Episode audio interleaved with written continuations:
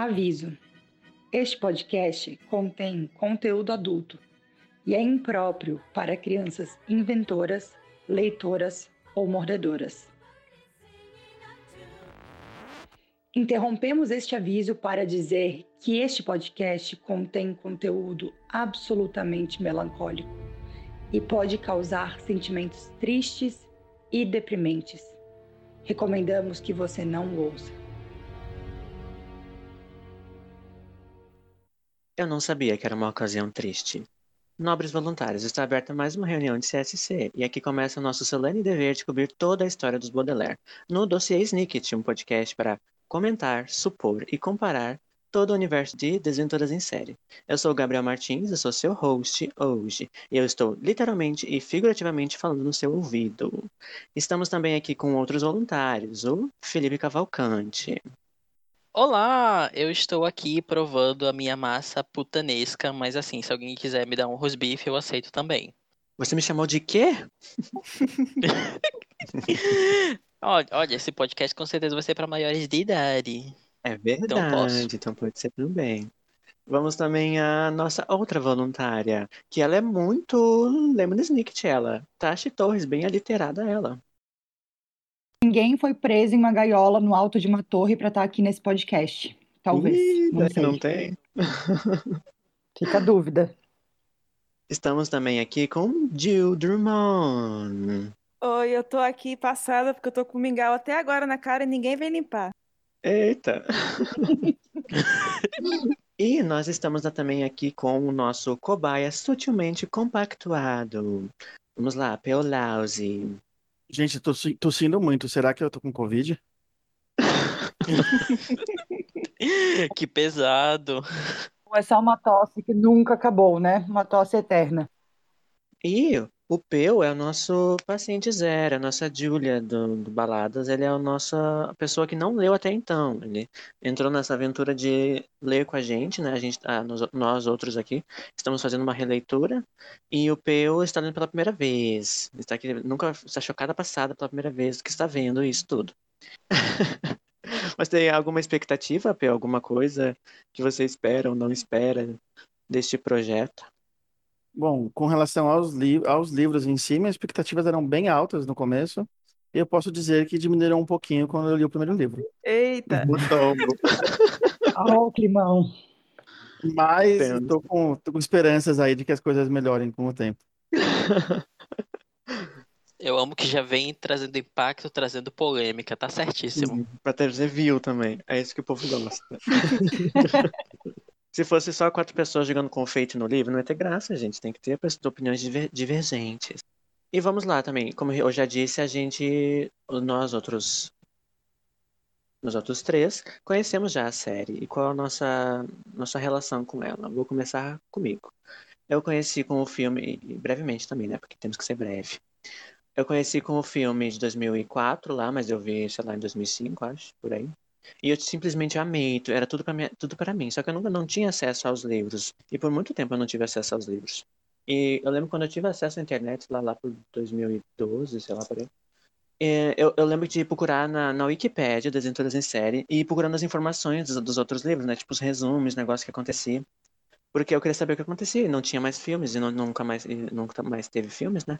E eu me surtei demais. Mas aí logo depois, acho que a primeira vez que eu li foi em 2000 2014, eu li o primeiro e o segundo, mas eu fui começar a ler mesmo quando anunciou a série da Netflix, em 2016. Em 2016 eu li a primeira vez, todos eles, e foi tudo para mim. Eu estou nessa jornada de ler e reler esses livros eternamente até hoje.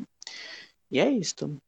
E Felipe, qual a sua história com Desventuras em série? Ai, ai, então, a minha história, bem resumidamente, começa quando eu estava é, andando no shopping com minha mãe eu não lembro o que estávamos fazendo lá. Eu lembro de ter visto esses filmes em cartaz. Tinha, tinham vários filmes. Tinha uma adaptação de um, é, uma tal de Crônicas de Nárnia. Eu também lembro que tinha Nanny McPhee. E aí tinha esse Desventuras em Série. Eu disse, mãe, quero muito no cinema. Ela disse, kkk, nós não vamos. Eu tô tendo, eu tô tendo um déjà vu. Não foi assim que você também entrou no, no do Crônicas de Nárnia? Foi, foi. Esse dia no shopping foi ba basicamente revelou, sei lá, trocentas, trocentas 400 séries de livros pra mim. Foi um dia marcante para Felipe Cavalcante. Foi um dia muito marcante. Enfim, pais, levem as crianças no cinema quando elas pedirem. Ah, mas enfim, e aí eu fiquei na cabeça, né? Fiquei com as crônicas de Nárnia na cabeça, fiquei com desventuras em série na cabeça. E aí, tal qual Nárnia, eventualmente com o advento da internet, quando eu ganhei um, um computador, eu disse, eu vou atrás desses livros tudo. É, e muito hackerzinho, eu consegui achar algum dos, alguns dos livros em PDF. É, foi ali na livraria do Paulo Gostou. Coelho, né? E Arrasou. aí eu, eu, eu li ó, os livros meio que fora de ordem, eu não lembro qual livro que eu li na hora, porque eu sou muito caótico. Caótico, como assim? É, e aí, depois eu assisti o filme, e assim, ai, como eu amo esse filme, mas não é hora de falar sobre ele, né? Mas enfim, e aí, tipo, eu fiquei obcecado. Eu lembro que eu entrava no. Isso na época do Orkut, gente, olha só quanto tempo que faz. Eu lembro que eu entrava nas comunidades pra ficar especulando sobre o filme. Tipo, o último livro já tinha saído, então tinha um monte de gente que ficava especulando. E tinha umas comunidades muito engraçadas, tipo, de leituras em série. Eu ficava lendo as teorias e tal. Eu fui muita pessoinha que ficou nesse, nesse rolê. E aí, tipo, depois eu consegui ler os livros todos de uma vez, emprestando. Comprei alguns, uns se perderam, mas enfim. A Desventuras em Série é uma coisinha muito brilhante no meu coração, apesar de muito darkzinha também. Oh, e para aqueles que conhecem a gente do Baladas, se preparem que o meu nível de surto com esse filme é o mesmo de O Leão Feiticeiro Guarda-Roupa. Então se preparem para esse episódio, vai ser bombástico. E estamos aqui também com Tashi. E o que, qual é a sua história com Desventuras, Tashi? Oi, sim, a minha história com desventuras começou muitos anos atrás. Na verdade, eu era uma jovem criança de 11 anos. Eu estava bem naquela época entre esperando a- o a próximo livro da saga daquele bruxo que todos nós já escutamos falar bastante sobre e não mencionamos mais hoje em dia direito.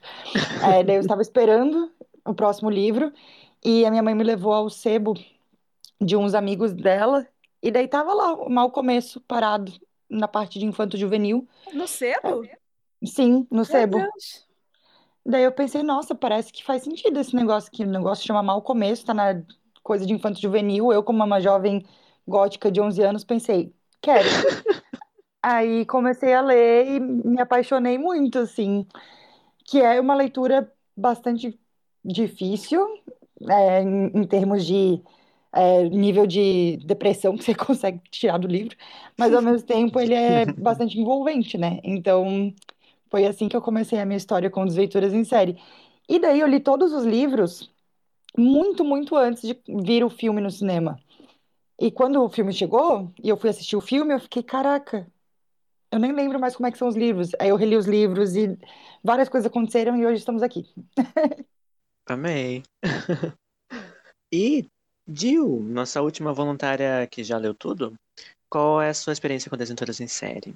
É, eu tô passada que a Tasha achou no sebo, porque eu nunca lembro de ter visto nem, tipo, numa livraria os livros. Sim, pra assim. mim também. Eu nunca vi esse É. na livraria, por isso que eu nunca tive acesso a eles, nem biblioteca, Pois nem é, nada. Foi difícil É. mesmo. Gente, sério, eu acho que é por causa da, da data mesmo, né? Que eu, uma nova, uma jovem senhora de 29 anos hoje, quando eu tinha 11, os livros tinham acabado de ser lançados, Eu quase. né? também tenho 29 e também não achei. Mas, enfim, a minha primeira experiência também foi com o filme. É, eu, assim como também uma jovem emo, era pra mim, era tudo, né? Aquela roupa da Violet, meu Deus. E eu vi, vi, revi, vi de novo. E eu, tipo, acho que demorou muito pra cair na ficha que não ia ter uma continuação. Eu fiquei esperando a continuação do filme por anos e anos e anos e anos e não vinha. Também via, depois começou a saiu a série da Netflix e aí eu vi até a segunda temporada e falei, não, eu vou parar porque eu não tinha lido os livros ainda. Eu falei, vou parar de ler, de ver a série e vou ler. Só que aí eu, tipo, vieram outros outros livros na frente e eu fui protelando. Até que veio a, a ideia de fazer o podcast. Isso acho que foi há dois meses atrás. Eu falei, tá, eu vou ler esses livros, é agora, esse momento, eu vou ler tudo. E aqui estou. Terminei agora. Sério, eu terminei hoje o, o último livro. Eu literalmente terminou hoje. Sim, eu terminei hoje e já li também, reli o primeiro hoje também. Ou seja, desde que eu acordei até agora estou lendo Desventuras em Série. Eu amo. Eu amo. E aqui estou.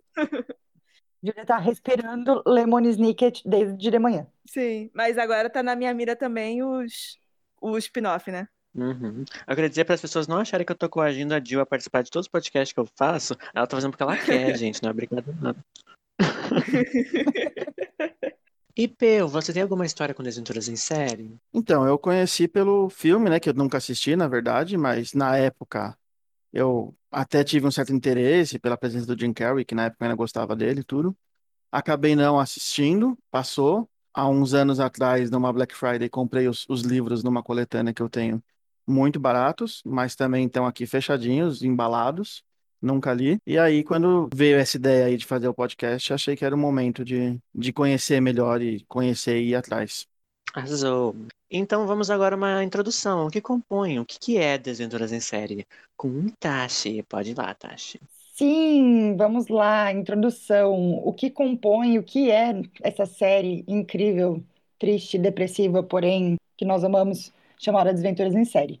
Desventuras em Série são 13 livros, daí tem o spin-off também que a Júlia comentou. Esses 13 livros, o primeiro é o Mal Começo, que foi lançado em 1999. Aí tem outros vários livros no meio aí, que vocês vão acompanhar todos os nossos episódios para escutar. O último livro é O Fim, que foi lançado em 2006. Então teve aí, né, uma... São sete anos de lançamentos. E daí também tem a autobiografia não autorizada do Lemon Snicket, que é o escritor da série, vamos falar muito sobre ele também. E o The Beatrice Letters, que não tem uma tradução para o português, que é de 2006. Então a, a autobiografia não autorizada foi em 2002 e The Beatrice Letters em 2006. E também tem um spin-off chamado Só Perguntas Erradas, que são cinco livros. Não, são quatro livros, desculpa, e um spin-off dos livros. então são mais Isso. cinco volumes, assim. Isso, essa série é mais recente, né? De 2012 a 2014. Isso, exatamente, exatamente. É, é super spin-off, assim, porque ela fala, na verdade, sobre a juventude do Lemon Snicket. Então, como que como que se deram os acontecimentos na juventude dele. Então, é muito antes de Desventuras em Série no geral, assim. Isso mesmo. Aí agora que a gente falou do Lemon Snicket, Lemon Snicket, nós temos que pensar também quem é o Lemon Snicket? Ele que escreveu a série? Como é que é isso? Como é que se dá isso? Na verdade, o verdadeiro autor da série se chama Daniel Handler.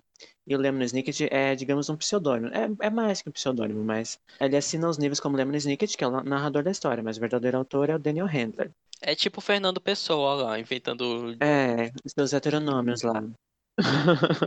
e o Lemony, no caso, é um pouco mais, é muito mais do que um, um pseudônimo, né? Ele tem uma história própria, tem motivações próprias e tudo, tudo tem, tem, tem, ele tem a história dele mesmo. E é isso. E, e, por enquanto ele está contando a história dos Baudelaire, nos livros que acompanhamos em Desventuras em Série.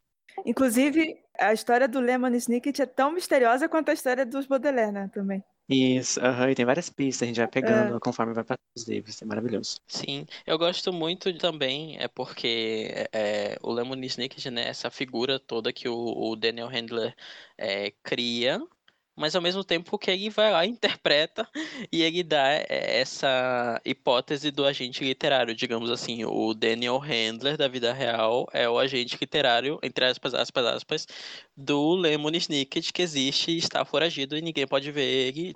Ninguém nunca viu os dois no mesmo lugar, então quem diz que ele não existe? Sim. Eu gosto muito. Sim, e sempre nas entrevistas e tal, ele fala assim, ah, o Lemon não pode vir, então ele me mandou aqui como representante e tal, nas, nas junkets da vida, essas coisas. E o Lemon Snicket, o nome, no caso, é uma referência ao grilo do Pinóquio, Jiminy Cricket, que é, é fruto de uma piada interna e uma subversão narrativa. A piada era que antes de eu criar os livros, o Daniel já usava esse nome porque uma vez ele precisou botar um, um nome, no caso, numa associação de extrema direita, que ele se infiltrou lá para fazer pesquisas para um livro que ele estava escrevendo. Ele botou, em vez de botar o nome dele. É muito Lemon Snicket isso. Nossa, sim, isso é muito espião. Tipo... Ele botou o nome de Lemony, né, pra receber as correspondências e tal, dessas, dessa, desse negócio lá. E acabou que o nome ficou como uma piada interna entre os amigos dele. Daí quando eles faziam, pediam pizza, sei lá, eles, eles botavam o pedido no nome de Lemon Snicket. Daí ficou essa piada interna entre eles. E também, o porquê da subversão? Como eu falei, foi, foi inspirado no, no Jiminy Cricket, né? A sonoridade e tal. Porque o Jiminy Cricket é como se fosse a consciência do Pinóquio, né? Ele fala para as crianças o que tem que fazer de bom e tal, como se fosse um bom narrador. Ele queria fazer o oposto disso, por isso que o Lemon é completamente o oposto do Jiminy Cricket. Engraçado, mas eu acho ele tão, por exemplo, ele, quando alguém se comporta mal, o fato do, do Conde Olaf não usar meias, Ele fala assim, te dando uma briguinha, assim, sabe? Falando, crianças, não Uhum. façam isso, sabe? Sim, mas até mais quando ele fala, por exemplo, ah, que a, a criança vai. Quando ele fala sobre mentira, n- não sei se é nesse livro, mas ele fala assim: ah, todo, todo mundo sabe que as pessoas vão te dizer que não pode mentir. Mas a gente sabe que às vezes é, a gente precisa e às vezes é necessário mentir, então, ele fala. Então acho que é um Uhum. pouco nesse sentido que ele quis pensar. Mas não que, ele, que o Lemony seja uma pessoa ruim ou que conduz as crianças pelo mau caminho. Acho que ele é um pouco mais realista. Daqui a pouco vão achar que ele faz as crianças virarem, sei lá, adoradores satãs, coisa assim. Ah, mas tá certíssimo se fosse isso. É isso mesmo. Tem que tirar a criança do seio da família e colocar na teta da maldade. Se ele não é, eu vou parar de ler o livro. Eu tava achando que era isso que eu ia virar quando acabasse. Ah, por isso que o Peu tá com baixas expectativas. Ah, entendi. E sobre o Daniel Handler, então, já que a, a, a história do Lemony não podemos contar, né? Porque, sei lá, talvez veremos mais pra frente. Vamos então ao, Daniel Handler. O primeiro livro dele foi O Clube dos Oito, The Basic Eight, de 98. E é um livro YA. E ele foi rejeitado muitas vezes porque era, tipo, muito meio dark demais pra ser um YA. Porque a- nesse, livro a protagonista é acusada de assassinato, só que o que ela faz? Ela, depois de já estar presa, ela pega o próprio diário daquela época e reedita ele, e o livro é como se fosse o diário dela. Então ela, ela é basicamente a narradora não confiável. Exatamente como Lemony. O que, que, seria um livro aí? É um YA, é um jovem adulto. Ah, tá. Young Adult. Ah, tá. Ok. É tipo Jogos Vorazes, essas coisas. Ah, sim, sim. E daí por quê? Depois que ele conseguiu vender essa- esse livro pra editora HarperCollins, eles pediram mais que ele escrevesse uma série que fosse assim, né? Porque tava no boom de, daquela série que não deve ser nomeada, de Menino Bruxo. E a HarperCollins queria a sua série infantil também, de sucesso. E como esse livro tinha feito até que um certo sucesso entre jovens adultos, eles pediram que ele fizesse uma série infantil. Só que ele não queria fazer uma série que fosse, sei lá, cheia de moral, uns costumes, não sei lá, e clichêzona. Ele queria fazer uma coisa diferente. Por isso que ele trouxe de volta a ideia do Lemony, né? Do, da subversão e tal. Ele, queria, ele, ele disse que queria escrever as- os livros infantis que ele queria ter lido quando era criança. Ele juntou isso com a paixão linguística dele, todo esse negócio de, de literatura e linguística e tudo que ele ama fazer. E surgiu das Aventuras em Série, basicamente isso. E o Daniel Hunter, no caso, ele nasceu em São Francisco em 1970, ele é um escritor e músico. Uma coisa interessante é que ele é músico também. Ele toca acordeão e já fez várias, parte de várias bandas, como The Magnetic Fields. E ele mesmo se, gosta de se dizer como um humanista secular e ateu. Ele diz que não acredita nessas coisas de karma e tal, e outras coisas. Ele faz as coisas, no caso, ele tenta fazer, ser uma pessoa boa pra, porque é a coisa certa a fazer. E ele também diz que se descreve como um- tendo uma consciência feminista, depois que, que ele acabou aprendendo quando estava na faculdade, que antes ele não tinha isso. Gostamos assim. Mais um ponto para Daniel Handler. É Uhum. verdade.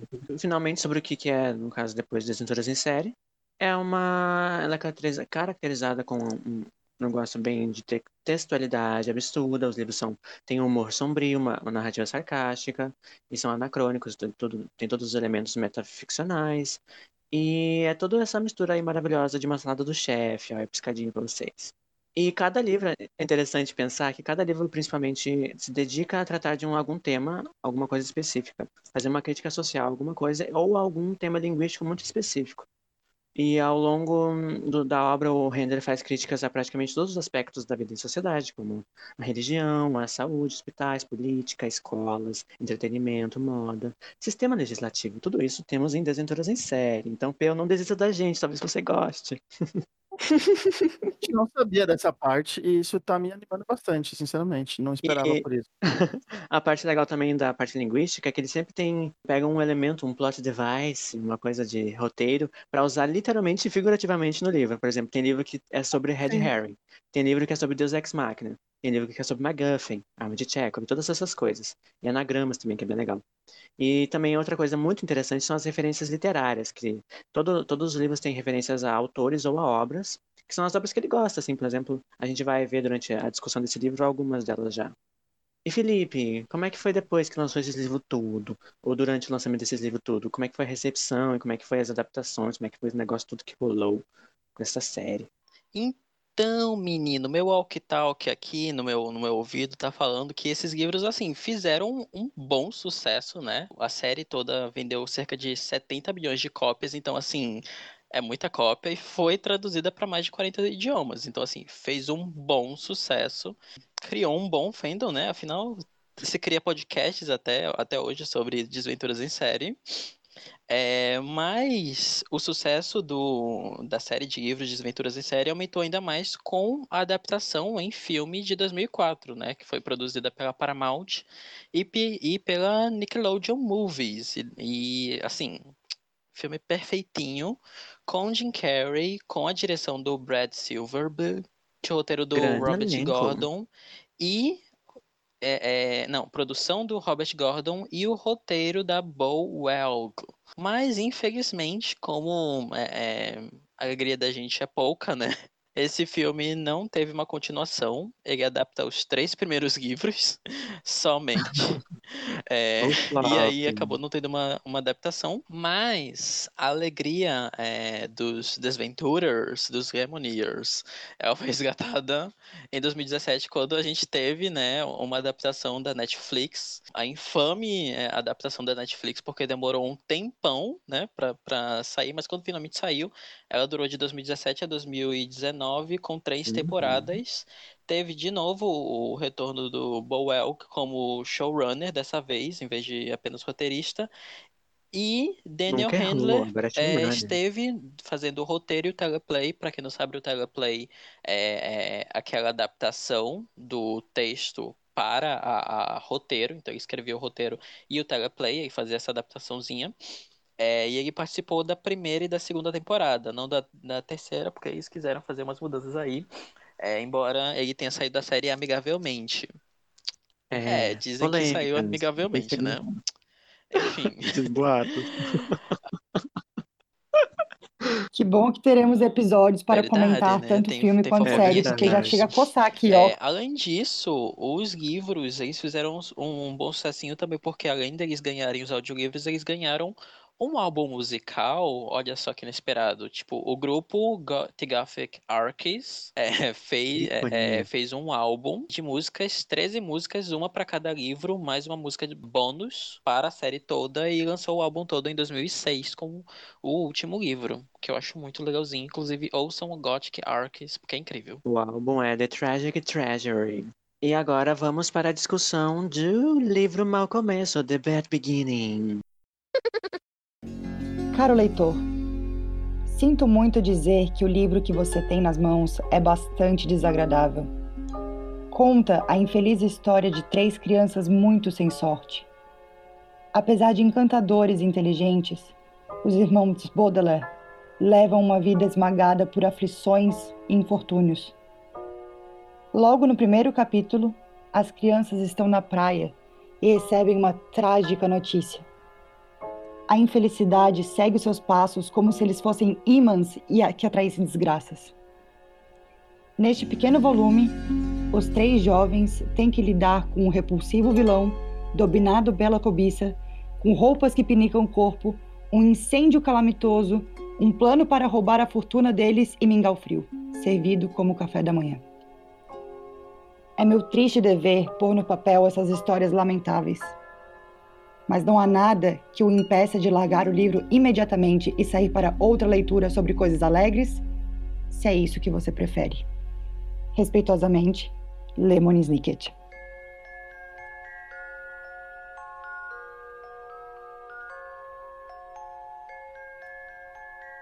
E o primeiro livro começa com uma dedicatória, né? Que é bem interessante. Para Beatriz, querida, adorada e morta. E também tem literação, porque é Dear, Dearest e Dead. E fica aí. Sempre todos os livros têm uma, uma dedicatória para Beatriz. Então a gente vai vendo conforme vai passando. Eu amo a quantidade de aliterações nesses, nessa série, gente. É a coisa mais linda.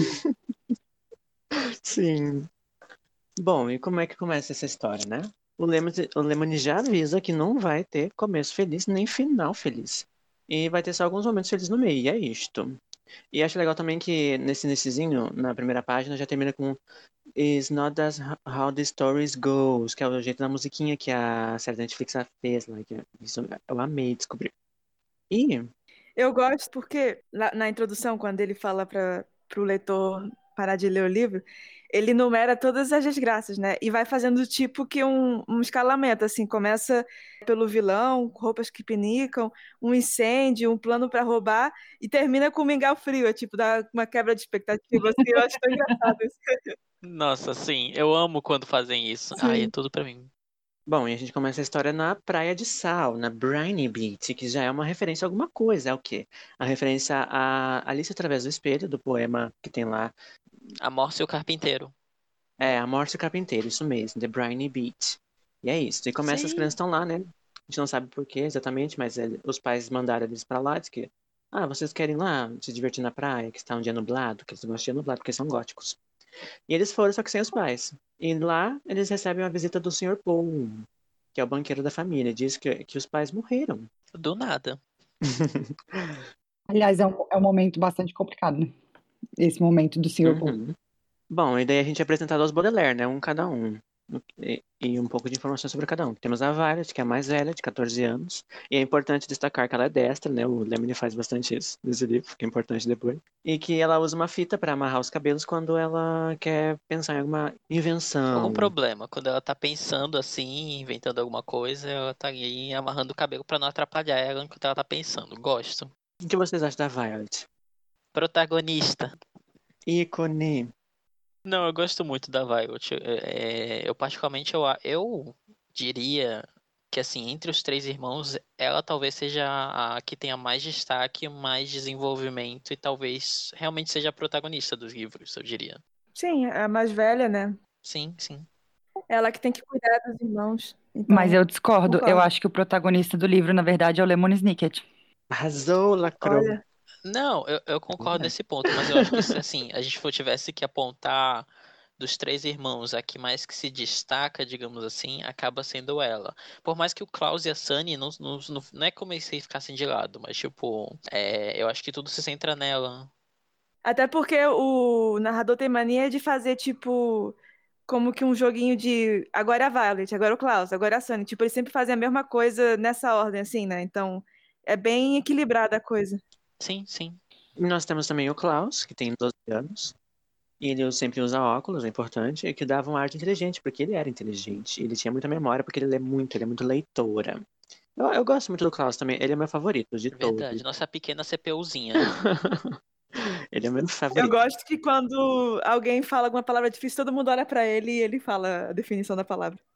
Eu Sim. gosto do Klaus, que eu acho que ele desconstrói um pouco a masculinidade, o que eu acho bem importante. Apesar dele ser criança e isso não ser tão julgado nessa época, mas acho bem interessante isso. É verdade, porque o livro é de 99, né? Então não era moda você ter, assim, um livro mais desconstruído, né? Então, acho que isso é mérito do autor mesmo. Sim, tem até uma cena que o Klaus chora e a, e a Violet não. Eu acho que ambos, né? Tanto a Violet quanto o Klaus. O Klaus vem muito nesse sentido que o Peu falou, mas a Violet também, por trabalhar com invenções, é, nunca, Sim. é- nunca foram consideradas invenções como algo mais é, feminino, digamos assim. E daí a, a gente tem Aham. essa visão também, acho bem interessante. Sim, ela, ela que tá encarregada de salvar os irmãos, né? Ela que tem que cuidar do bem-estar dele, então ela não vai ficar esperando alguém salvar ela, né? Ela vai lá e vai meter a mão na massa. Sim, e nós temos também por último, não mais não menos importante, a Sunny, que é apenas um bebê, não é especificada a idade dela, mas é, é pouco, né? Diz que ela é o tamanho de uma bota, então, sei lá, deve ter um ano e pouco no máximo. Você, mas aí depende de qual, qual tipo de bota, né? Se for, for- É, cano alto, tem a botinha de chuva, depende. Exatamente. E aí, Gamma Aí a Sunny, pra mim, é, é a que eu mais gosto. Eu acho ela tão engraçada. Ela tava puta com os, com os filhos do Sr. Paul, então ela mudou todos os sapatos que tinha pra- Eu amo. Eu acho ela incrível. E eu amo que ela tem muita personalidade pra um bebê, né? Sim, eu adoro a personalidade dela. E agora não tanto, mas no futuro, nos outros livros, ela vai falar, em vez de ela, quando ela quer falar alguma coisa, ela fala com a linguagem dela própria, né? E o jeito que ela fala é muito engraçado, porque tem como uma relação com o que ela quer falar, mas é de uma Uhum. coisa diferente. Ai, eu adoro. E só os irmãos entendem ela, ele é maravilhoso. E ela também adora morder coisas, que ele falou. Eu amo, sim, o desenvolvimento da Sunny é ótimo, porque assim, é de um neném que não fala nada para um neném que começa a falar, né? E daí os irmãos entendem, as coisas mudam, é muito engraçado, eu amo. Bom, e sobre o momento etimológico desses personagens que a gente viu até agora. O, o Daniel Henry queria deixar bem ambíguo, né? a toda a ambientação, porque toda a história não se passa em lugar específico, nem um tempo específico. Ele escolheu Violet porque é um nome bastante britânico, Klaus porque é um nome bastante alemão, Sunny porque é um nome bastante americano, e Olaf que é um nome bastante escandinavo. Daí ele queria para criar essa, essa sensação que ele queria. E também uma coisa interessante é que Klaus e Sunny, só que escrito diferente, Klaus com C, Cla- é, são referências a Klaus e Sunny von Boulogne, Bu- não sei pronunciar isso, Boulogne, Van Burlow, eu acho. Boulogne, que eles estiveram envolvidos num caso judicial na década de 80. E a promotora que abriu o caso de Klaus e Sunny se chamava Arlene Violet. E é uma referenciazinha. E o sobrenome, no caso Baudelaire, é por causa do poeta Charles Baudelaire. E depois a gente vai ver uma outra referência ao Charles Baudelaire na parte com spoilers. E é isso, a etimologia deles. Sim, sim. E o Sr. Paul, né, é uma clara referência ao Edgar Allan Poe, né? Eu gosto muito porque, tipo, Uhum. ele já vai jogando essas referências literárias, tipo, várias. Tipo, tem a Alice no País das Maravilhas, tem o Gótico do Poe, aí tem o Charles Baudelaire, que também é, é ali pro romantismo. Amo. E uma coisa também interessante é por que da tosse do Sr. Poe? Porque os pais de Edgar Allan Poe morreram de tuberculose. E uma coisa interessante também é que os- os- o Edgar e os, dois irmãos ficaram órfãos, né? Eram três, três irmãos. E eles ficaram órfãos e foram morar com outros tutores, só que cada um foi para uma família. E isso é interessante, né? Esse negócio de tuberculose, depois da tosse, tal, do Sr. Poe. Muitas referências.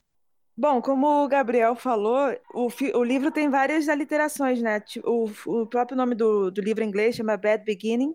E, aliás, eu demorei muito para descobrir isso, porque eu li em português.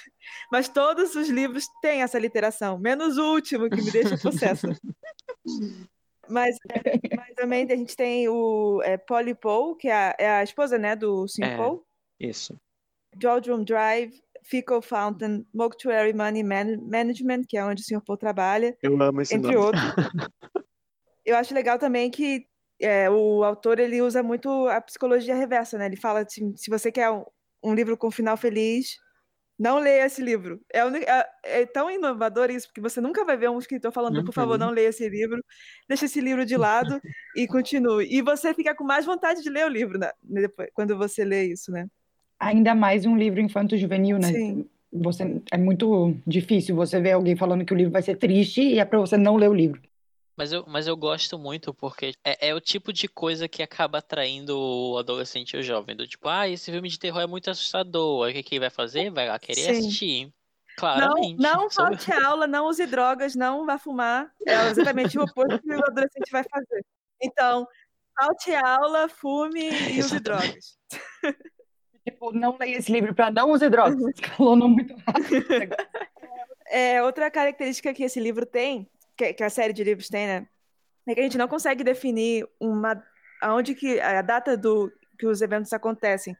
Porque, por exemplo, tem uma parte no livro, logo no início, quando eles estão, o Baudelaire estão indo para, acho que para casa do Sr. Paul, que eles passam por carruagens e são, que são puxadas por cavalos, mas também passam por motocicletas. Então, tem elementos é, de tempos diferentes. Então, você nunca consegue definir Uhum. quando é que está acontecendo é, a história do, do livro, né? Outra, também, outra característica muito que acontece muito no livro, ele, o, o narrador está sempre é, explicando alguma palavra, porque, assim, nós temos quase 30 anos, alguns têm menos, mas às vezes tem crianças que estão lendo né, infanto-juvenil, então ele define algumas palavras que sejam mais difíceis, e algumas vezes eles definem de uma forma assim que, que não é muito confiável, né?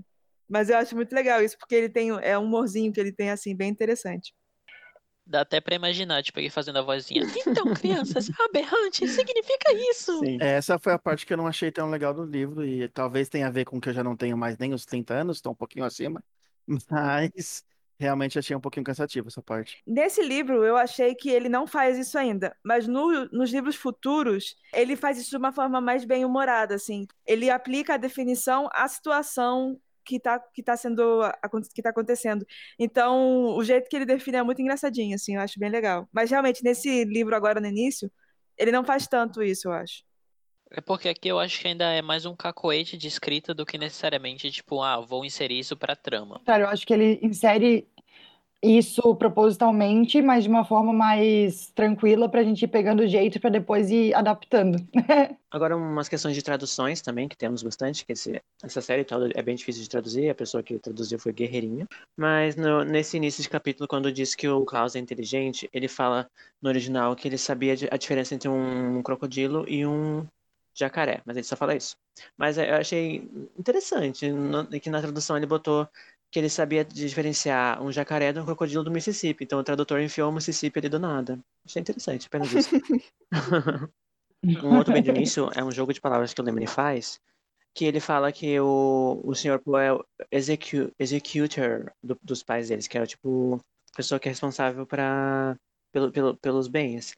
Só que daí a, a Violet fala que ele, que ele sente que em vez de o Sr. Isso, ele, ele, ele era o executioner, que seria tipo o carrasco. E teve esse jogo de palavras que eu achei interessante também. Depois eles vão pra casa do Sr. Paul, né? Porque ainda não. O Sr. Paul não sabe o que vai fazer com eles, porque eles precisam de um tutor. Porque a Violet só vai conseguir mexer na herança depois que ela se torna maior de idade. Enquanto isso, eles precisam de um tutor. E até o, o Sr. Paul achar um tutor, eles ficam na casa dele. Lá a gente conhece o resto da família Paul, que é a esposa Polly e os filhos Edgar e Albert, que também são referências a Edgar Allan Poe, né? Sim, e inclusive ele fala que a casa deles tem um cheiro de flor enjoativo, e eu associei muito com o nome do livro, né, do Edgar Allan Poe, né? Flores do Mal. Hum, faz sentido. Gente, não tinha pensado nisso. Nossa, eu tinha ido por outro caminho. Eu tava pesquisando sobre isso, sobre as flores terem um cheiro ruim. E eu achei um negócio do. do. Deixa eu ver. Porque tem uma hora que eles entram na casa da Juice Strauss, que também tem cheiro de flor, mas o cheiro de flor dela é bom. Sagaz. Achei muito sagaz. Ah, e uma coisa bem legal que é quando eles estão chegando, depois que o, Sr. Paul disse que eles finalmente vão sair da casa deles, eles vão para um tutor, um tal de Conde Olaf, que eles nunca viram falar. Mas ele disse que é parente deles. E eles vão até lá, e, e é bem interessante a quebra de expectativa que tem, porque eles chegam, tem uma casa super bonita, cheia de flores, maravilhosa, e tem uma pessoa super gentil lá, que é a Juiz Strauss, que se apresenta para eles.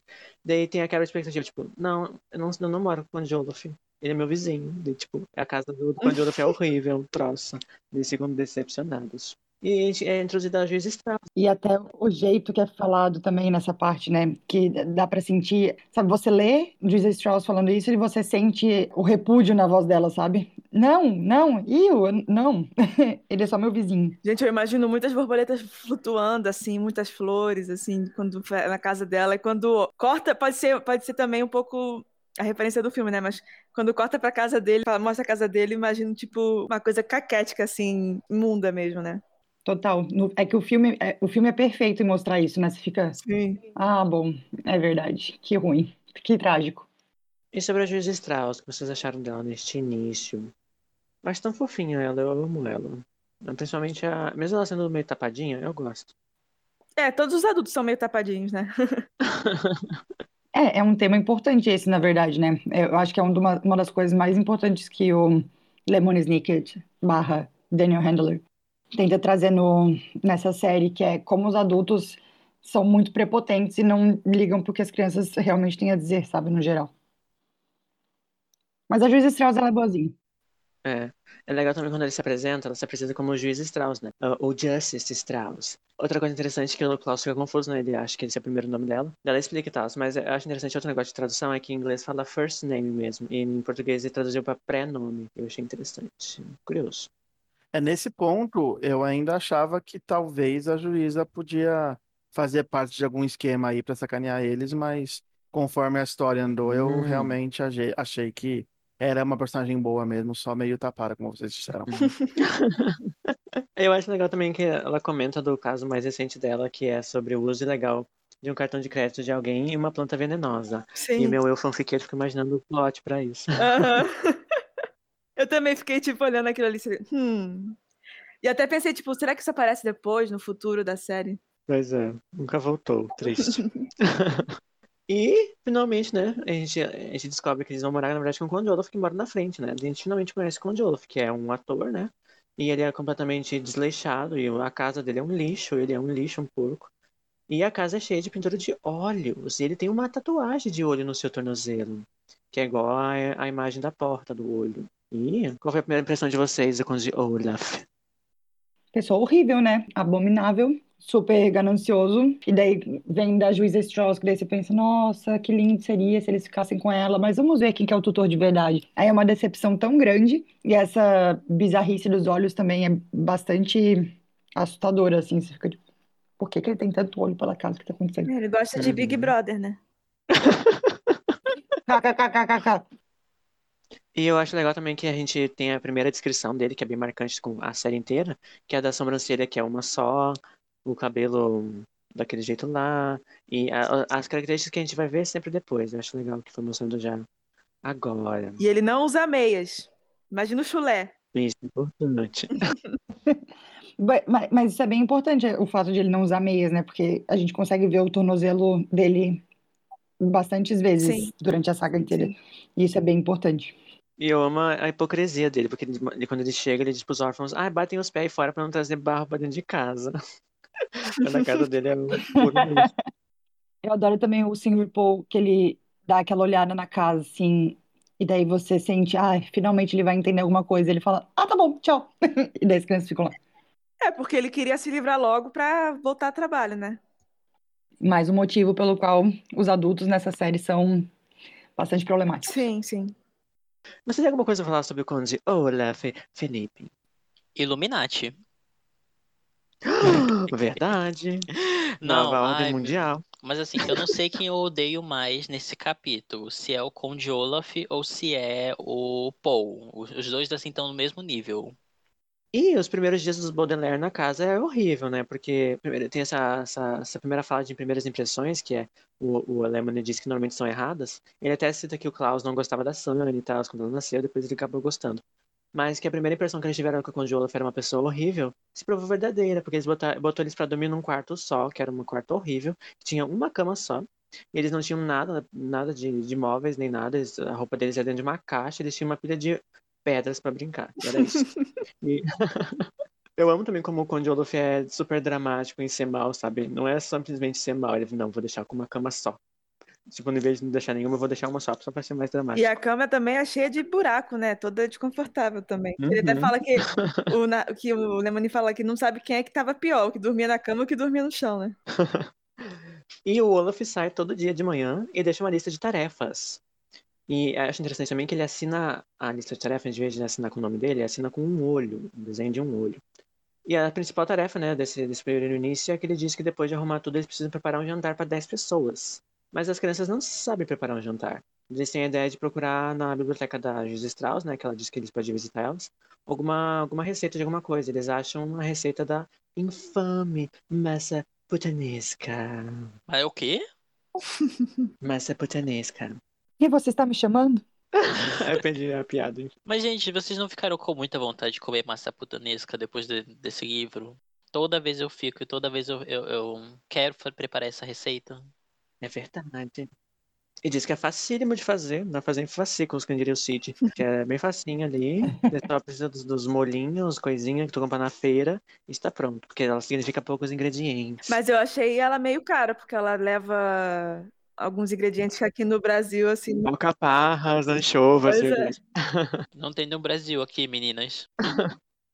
Eu lembro que o Lemony, ele, ele explica o que, que é alho. Ele fala, ah, é um tubérculo, não sei o que lá. Tipo, gente, alho. Ai, a parte do tomate é ótima. Quando ele Ah, fala sim, em que tomate é que, que tomate, ao contrário de que muitos pensam, não é um legume, é uma fruta. E eu imagino que quando eu tinha 11 anos eu aprendi isso com Desventuras em Série, sabe? Nossa, que incrível! Sim.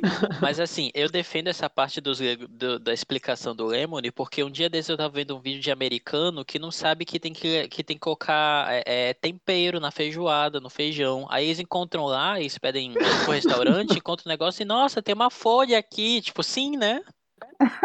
É um peixe morto. É verdade, a gente esqueceu que ele tá escrevendo para americanos, né? Às vezes tem essa barra aí. E as crianças então vão, a- pegam a receita e junto com a juiz Strauss eles vão fazer compras. E fazem o tal refeição, né? E eles finalmente conhecem a trupe teatral do Conde Olaf, que é uma turminha muito, muito peculiar. Peculiar, você tá sendo muito legal, viu, senhor Gabriel? Eles são Na trupe horríveis. teatral. Temos 10. eh, o Conde Olaf- Uma coisa que eu acho interessante também é que o Conde Olaf disse que vai ser um jantar para 10 pessoas.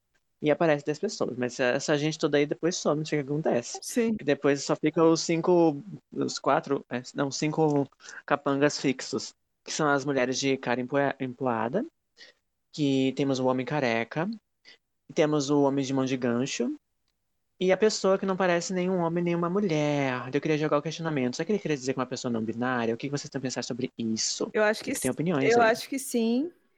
E eu acho que é uma pena que ele tenha, tenha pensado nisso para uma, uma seria um vilão, né? E também nem fala, né? Porque a pessoa parece que ela é incapaz de falar.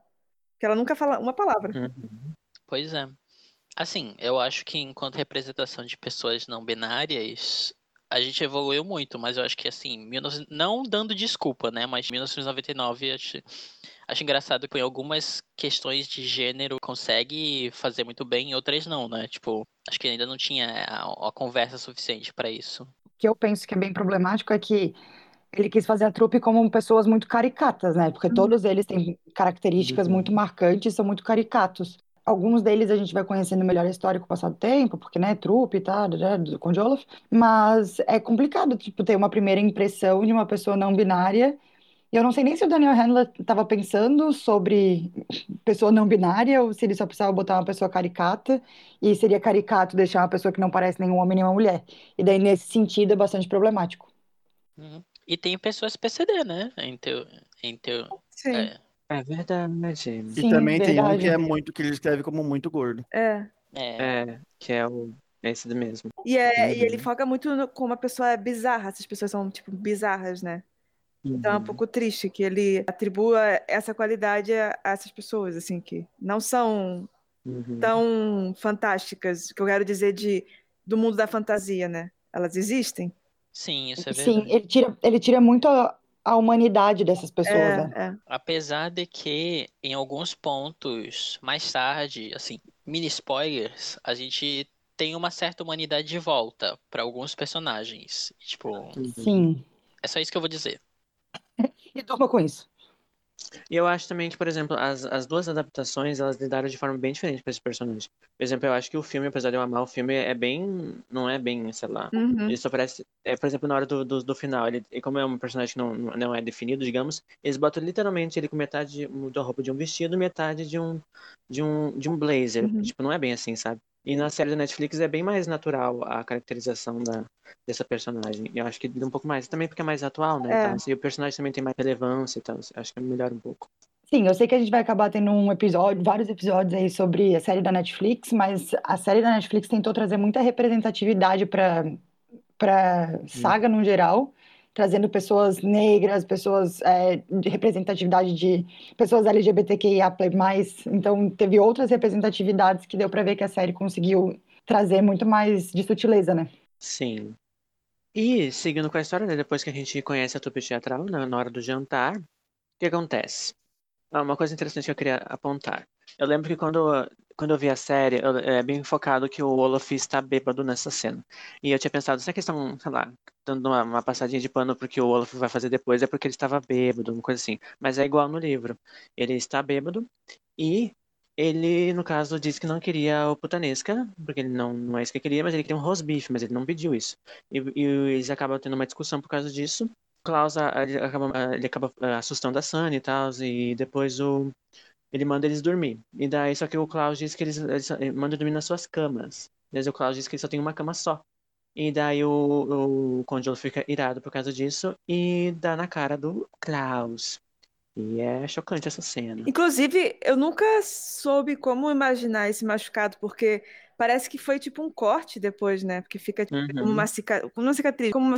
Um corte mesmo. É, uma casquinha, assim, sei lá. E não, é- foi um, parece que foi um tapa, né? É que também pode ser as, ah, o Conde Olaf tem unhas muito grandes, talvez é por causa disso. É, verdade, é. E sujas. Uhum, inflamou. Olha, eu, eu espero que ele tenha limpado, né? O ne- negócio depois, né? Vai que. Macetinho. E esses primeiros quatro capítulos terminam de uma forma bem triste, né? Porque eles vão dormir chorando, basicamente, porque eles não têm o que fazer.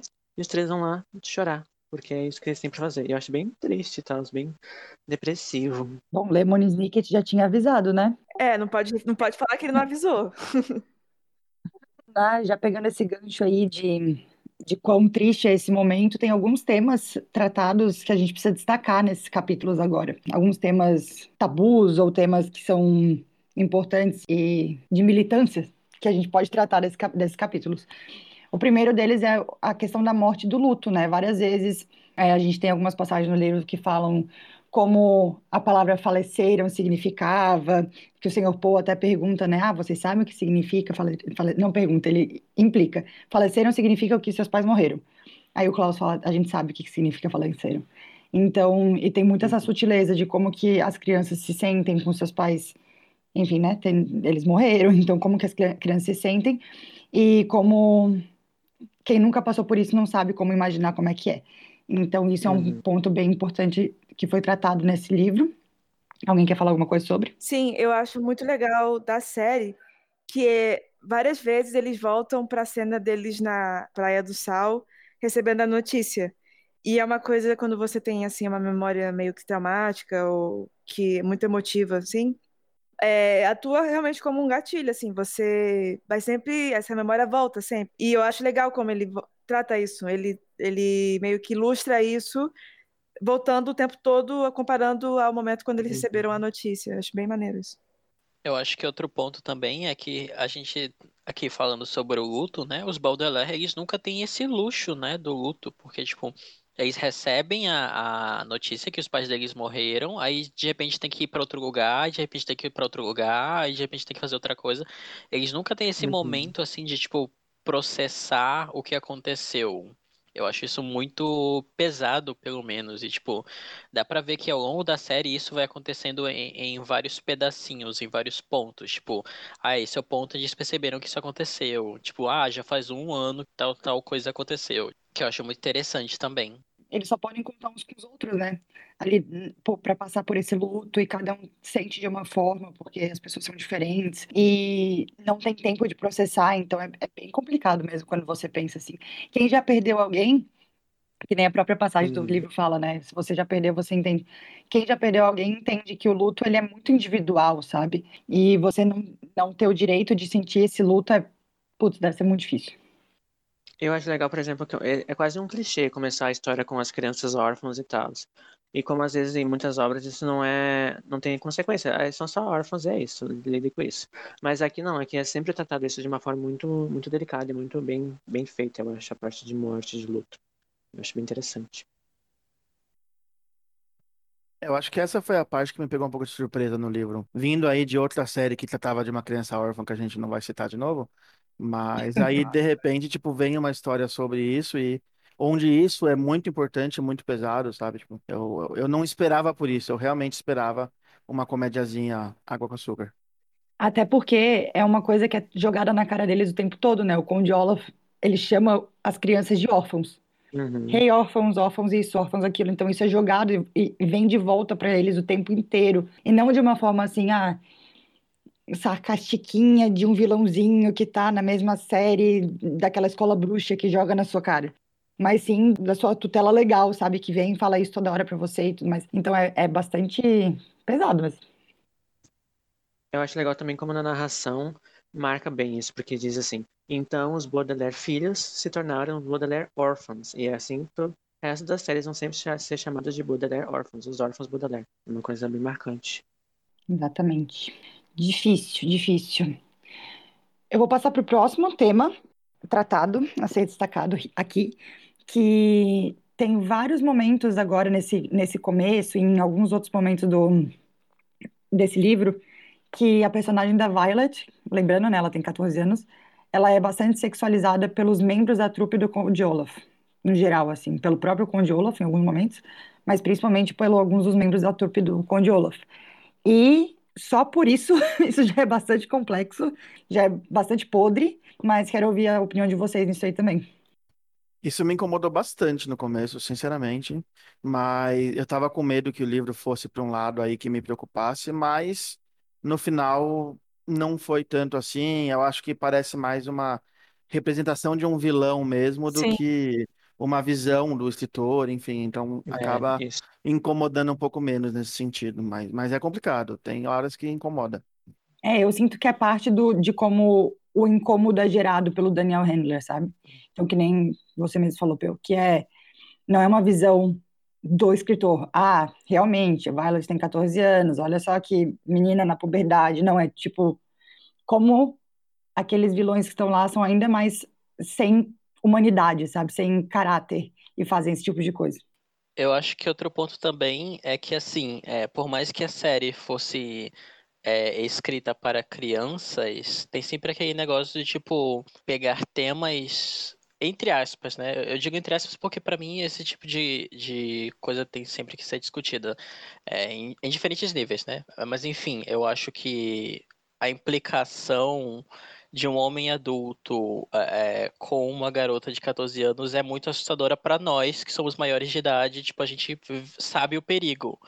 Mas eu acho que colocar isso no vilão com Olaf, tipo, é, é digamos assim, apresentar isso para crianças do tipo, olha, isso aqui é mal. E tipo, para nós, para nós que somos adultos e fomos ler, a gente vai ficar tipo, caramba, isso é muito assustador. Dá medo, é aquele, aquele negócio de dar medo dos pais e, tipo, dar lição para as crianças, digamos assim. Eu não sei, eu acho que se a intenção dele fosse dar uma lição para as crianças, eu acho que ele podia ter sido mais explícito na, na forma como ele diz que isso é errado. Como assim, Peu? Eu não acho que ele deixa tão claro assim que isso é errado, sabe? Tipo, parece só uma passagem do livro, tipo, um acontecimento. Mas não sei também, eu posso estar com a memória falhando um pouco e tendo uma opinião errada. Mas eu acho que não, não tem como fazer isso ficar de uma maneira, digamos assim, mais explícita é, é, sem, tipo, perder o foco infantil. Eu acho que, tipo, quando o autor já diz, ah, e aí a Violet, Violet imaginou como é que seria, tipo, ter que acordar todos os dias ao lado daquele homem horrível, tipo, é, é, é assustador pra gente que é adulto, mas, tipo, pras crianças fica, tipo, ah, não, que horrível, eu, eu, eu não quero que isso aconteça com ela. É, pode ser. É que quando eu, eu li essa parte me incomodou bastante eu posso não ter conseguido absorver da, da forma mais correta e não, não conseguir enxergar esse, essa, essa visão, mas faz sentido realmente. Acho que é meio que uma lição meio subjetiva, sabe? Que não vai ficar ali explícito na, na nossa cara, que, por exemplo, a gente vai falar disso depois, até mais a passagem que o Conde Olaf falar, porque minha noite de núpcias com a minha esposa, ninguém chega depois e fala, é errado você falar isso, com o Olaf não tem essa coisa explícita, mas ao mesmo tempo tá ali, a gente sabe que, enfim, em diferentes níveis as pessoas vão ficar enojadas daquilo, né, como nem já foi falado aqui também. Então, a subjetividade. De repente, é o mesmo trato que ele fez com os capangas do Olaf, né? Ele não fala ele trata a condição deles como se fosse estranha, mas ele não fala. Isso é ruim. É a mesma coisa que eu, eu acho com o casamento da Violet com o Olaf. Ele atribui essa qualidade a vilão, mas ele não, não explicita isso é ruim, entendeu? Assim, minha visão. Tabuzão. Estamos aqui lidando com temas, temas complicados é. de serem lidados, é. né? é difícil. Mas é, esse é um segundo tema que foi tratado e que a gente sabe que complexo, temos que conversar sobre, até porque é uma obra de 99, como a gente já sabe, e as coisas se atualizaram, as conversas se tornaram mais explícitas, diretas e inclusivas, e, enfim, a obra não atualiza, né, porque ela é de 99, então, importante falar sobre. E daí uma terceira coisa, a gente já comentou sobre, na verdade, que seria esse tema da pessoa que faz parte da trupe do Conde Olaf, que não parece nem homem nem mulher, e da binaridade, a gente já falou sobre isso, mas é isso, e daí esses são os três temas principais, e o capítulo termina com três pessoas, as três crianças chorando até dormirem em silêncio.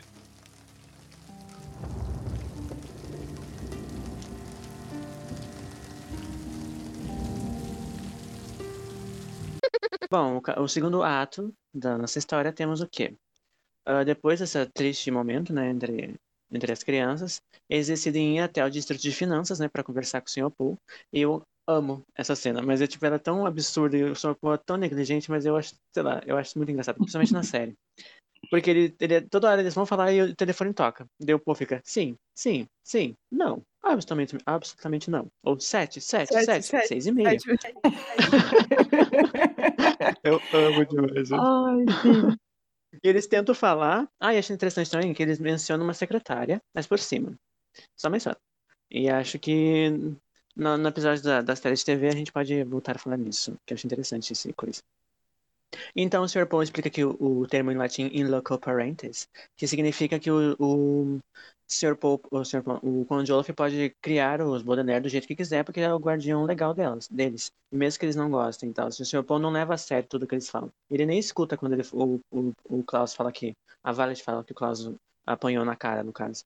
E eles acabam tendo que voltar para casa sem sem, sem nada ter mudado. Não, né? na verdade ela fala, mas ele não escuta, porque ele tá sempre tossindo, não é? É, sim. Ele tosse na cara dela. É. Né? Olha o coronavírus. A Corona Times. Daí um pouco depois, né, eles acabam, o Conde Olaf, na manhã seguinte, diz uma proposta para eles, que eles precisam participar da... Eles nem, nem que convidam, eles que eles têm que participar da nova produção teatral dele, né, que é o Casamento Maravilhoso, que é uma outra literação, né, já puxando, que é The Marvelous Marriage, em inglês. E ele diz que a Violet será a noiva, e que a juíza Strauss será a juíza, e que o, noivo será ele, e o Klaus e a Sunny não importa muito, serão figurantes, é isso. E eles ficam encagulados, tipo, por que que nós temos que participar disso, tal?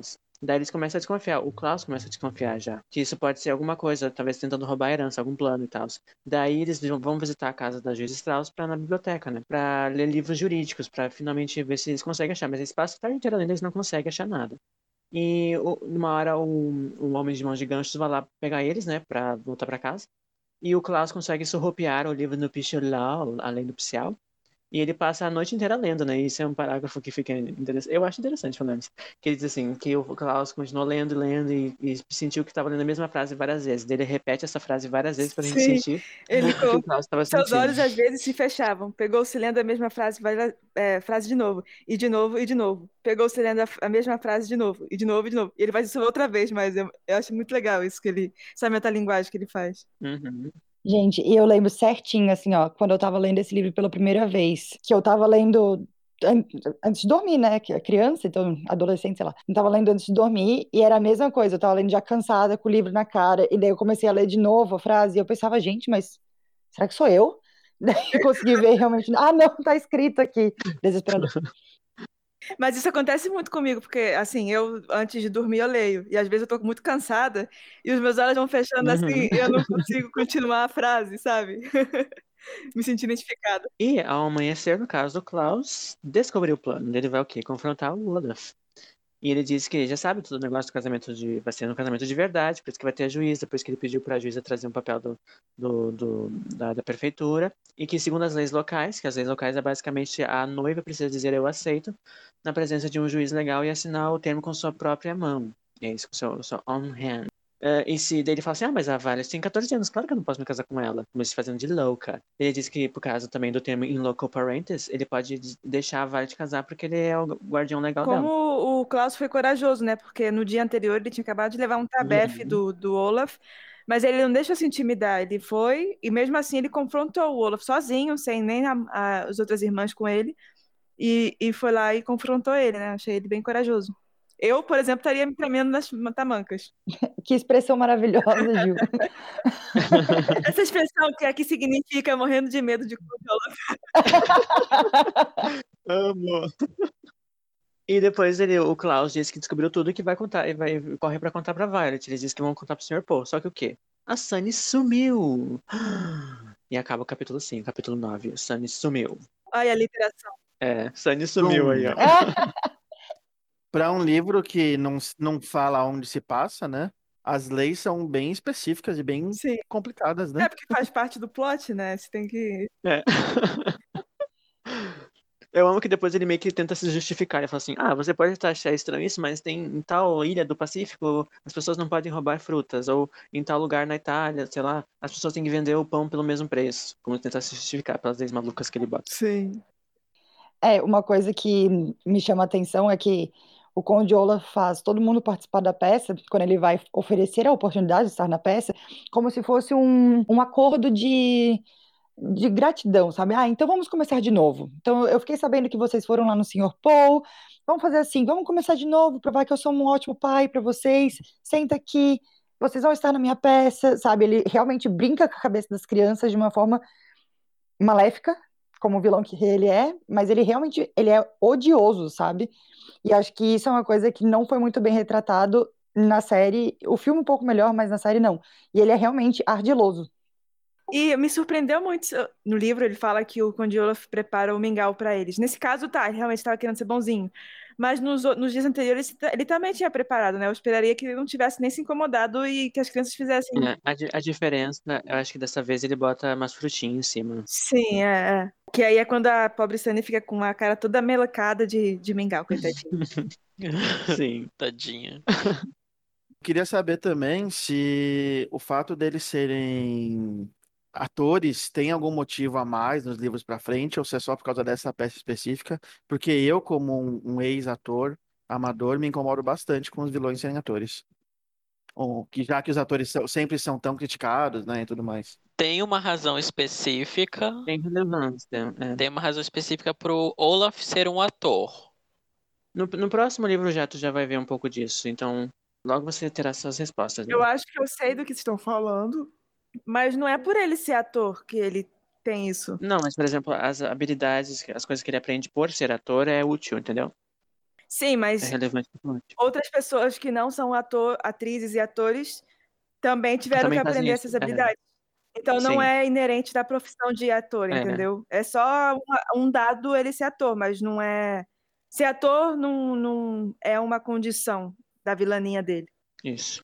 Não é como se todas as pessoas que fossem aparecer que são vilões fossem atores, no caso. Isso. Isso é só uma condição dessa trupe específica que tem o Conde Olaf como líder e daí tem as pessoas como atores da trupe. Acho que a gente pode dizer que esses vilões são atores, mas não os atores são vilões. É, temos, temos vilões de todas as profissões e áreas, em breve. Aqui a gente não tem preconceito. Até mecânicos. Ah, E também não tem preconceito, área de humanas, área de exatas, é tudo, tem todos os tipos. Ah, de exatas eu tenho um pouco. Que absurdo. Vou defender, vou defender quando chegar o momento. Bom, e o terceiro ato da história, né, é basicamente no, sobre esse casamento que vai rolar, a peça do casamento. E o que aconteceu? A, gente, também, é, a gente terminou com o cliffhanger da Sunny, né? Onde está a Sunny? Ela foi presa quando ela prendeu ela numa gaiola no alto da torre. E acho muito, muito pesado que diz que a Violet notou que a, a, a Sunny tinha a faixa amarrada na boca e as cordas enroladas no corpo. Ela estava completamente presa lá em cima da gaiola pendurada. E eu acho isso tenso. E eles precisam participar do casamento, senão o conde vai soltar ela da torre e ela vai cair e vai. E é isso, tu vai morrer. Pesado, né? É tenso. Eu acho que é uma das cenas mais tensas do, do, do livro. Assim, quando fala que ela tá toda amarrada, coitada, que ela não tá com a coisa na boca, tudo, nossa, dá uma aflição, dá uma vontade de chorar. E é um bebê, né? Tipo, se a gente para pra pensar, é, é- é ridículo e assustador ao mesmo tempo. E acho que ela fica dois dias, né? Amarrada, amordaçada e sem comer. É, é realmente bizarro. É tenso. Então, o que eu acho interessante também que no capítulo anterior, o 9, temos. Ele faz muito disso, que nem a Jill falou. Foi protagonizado pelo Klaus. Era ele que passou a noite em claro fazendo alguma coisa pra tentar ah, salvar eles. E nessa noite é a Violet que faz isso. O Klaus fica dormindo. E ela decide criar. Ela amarra o cabelo dela lá. E faz uma invenção, que ela faz um, um gancho de escalação pra tentar alcançar a torre e salvar a, a Sunny. E a invenção dela funciona, então ela consegue subir. É uma coisa interessante que ela amarra as, as cortinas com o nó da língua do diabo, que é um nó muito marcante da personagem na série inteira. E já começa aqui. E ela sobe lá e isso que acontece. O, o homem de mãos de gancho está lá. E ele pega ela. E ele acaba chamando também o Conde Olaf, no caso fala com o Conde Olaf pelo walkie-talkie. E o Conde Olaf manda eles prender todos eles. Ele vai lá buscar o Klaus e prende os três na torre. E eles têm que ficar esperando até o casamento acontecer. Sem poder sair, sem poder fazer nada. Lembrando também que quando a Violet tenta salvar a Sunny, a primeira vez que ela joga o arpão, o negócio, que eu não sei exatamente qual é o nome, é, ele volta e bate nela. E sabe quando você lê uma coisa e, tipo, parece que você sente em você, que machucou assim? Uhum. Eu lembro que eu fiquei Sim. assim, ai, Acho que machucou o ombro dela, né? isso. E ela tava de, de camisola, né? E parece que fazia Uhum. frio também. Sim. Sim, essa cena toda, esse pequeno arco todo da Sunny presa na gaiola e tudo mais, é tudo muito angustiante, assim. Eu, eu acho que é o, o Daniel Handler, Lemon Snicket, consegue levar a gente muito bem nessa angústia de, tá, e agora o que vai acontecer? É, o Lemon Snicket não dá um minuto de sossego pra essas crianças, né? ah, não é culpa dele, gente. Ele só, ele só tá contando a história. Aquelas. e. Ele já tinha avisado. É verdade, ele avisou. E depois acontece toda a cerimônia do, do casamento, toda a peça. né? E como o Lemony mesmo disse que a peça era tão chata e insonsa que não valia a pena contar, também não podemos contar a, a história da, da, da peça. Eu adoro que ele fala que, que o, que o público começa a ficar inquieto, começa se mexendo nos assentos, que a peça é muito chata. E tem um momento que até alguém pede o reembolso do, da Sim. entrada, né? Mas eu, go- eu gosto da maneira que adaptaram no, tanto do filme no, na série quando a gente fala. Ah, é, é- Sim, é- é incrível, dos dois jeitos. Sim, tudo perfeito. E o que acontece no final do casamento, né? Acaba que a Violet a, a, assina, né? Que ela tem que assinar, só que é bem explícito que acaba o capítulo 12 dizendo: E Violet assina com a sua mão esquerda tremendo. E fica ali. Quem prestou atenção prestou. Por quê? Porque disse um milhão de vezes no livro que ela era destra. Daí o que acontece? No capítulo seguinte, eles dizem: Ah, podem sair tal com o, o, o conde e a condessa, e a Violet diz que acha que não é uma condensa. Por quê? Porque ela assinou com a mão esquerda. E ela acha que isso pode invalidar o casamento, porque não foi o próprio punho. Eles de deixam para a juiz Strauss decidir e ela acaba por invalidando o casamento. Mas antes disso, tem uma frase bem pesadinha. E agora, se me dão licença, minha noiva e eu temos que ir para casa. Afinal, é a nossa noite de núpcias. Isso. Ai, isso. Ai, que nojo. Achei pesadíssimo. E, no caso, a juiz Strauss acaba por não validar o casamento, né? E ela, ela toda bem, bem fofinha diz: Ah, venham morar comigo então. E o que acontece? Alguém apaga as luzes, alguém da trupe do, do teatro. E o que acontece depois é que eles escapam. Só que antes de escapar, o, o Conde Olaf chega no ouvido da Violet, que é bem bizarro também, e diz que. Ainda que seja a última coisa que eu faça, hei de ficar com a sua fortuna. E quando tiver conseguido isso, vou matá-los, os três, com as minhas próprias mãos. Uhum. É, ele não só, tipo, eu- isso que eu acho mais, tipo, amedrontador do Olaf. Ele não só quer a, a fortuna, mas ele quer matar o- o- os Uhum. órfãos, né? Um pouco antes de acontecer a luz apagando, o Lemony volta a narrar que diz assim: Eu já avisei pra vocês que esse livro não tem, o livro que você tem em mãos não tem um final feliz. E ele já bota que o Conde Olaf conseguiu fugir, né, com o carro. Eu acho legal ele ter mostrado o carro já, porque o carro é um elemento importante de toda a série. Já aparece aqui no finalzinho. E o que, que o Sr. Paul diz? Ele diz que as crianças ficam animadas, né, de poder morar com a Giz Strauss, porque ela é um amor e ajudou a salvar eles e tal. Mas o Sr. Paul diz que não pode deixar ela com eles com a, com a juiz Strauss porque vai contra o testamento. E eles acabam ficando tristes, a, a, a juiz Strauss também fica triste, mas eles se despedem. E o Sr. Paul leva eles embora para um futuro incerto. Risos, né, que vai contra o testamento. Essas horas eu tenho vontade de matar o senhor Paul. Sim.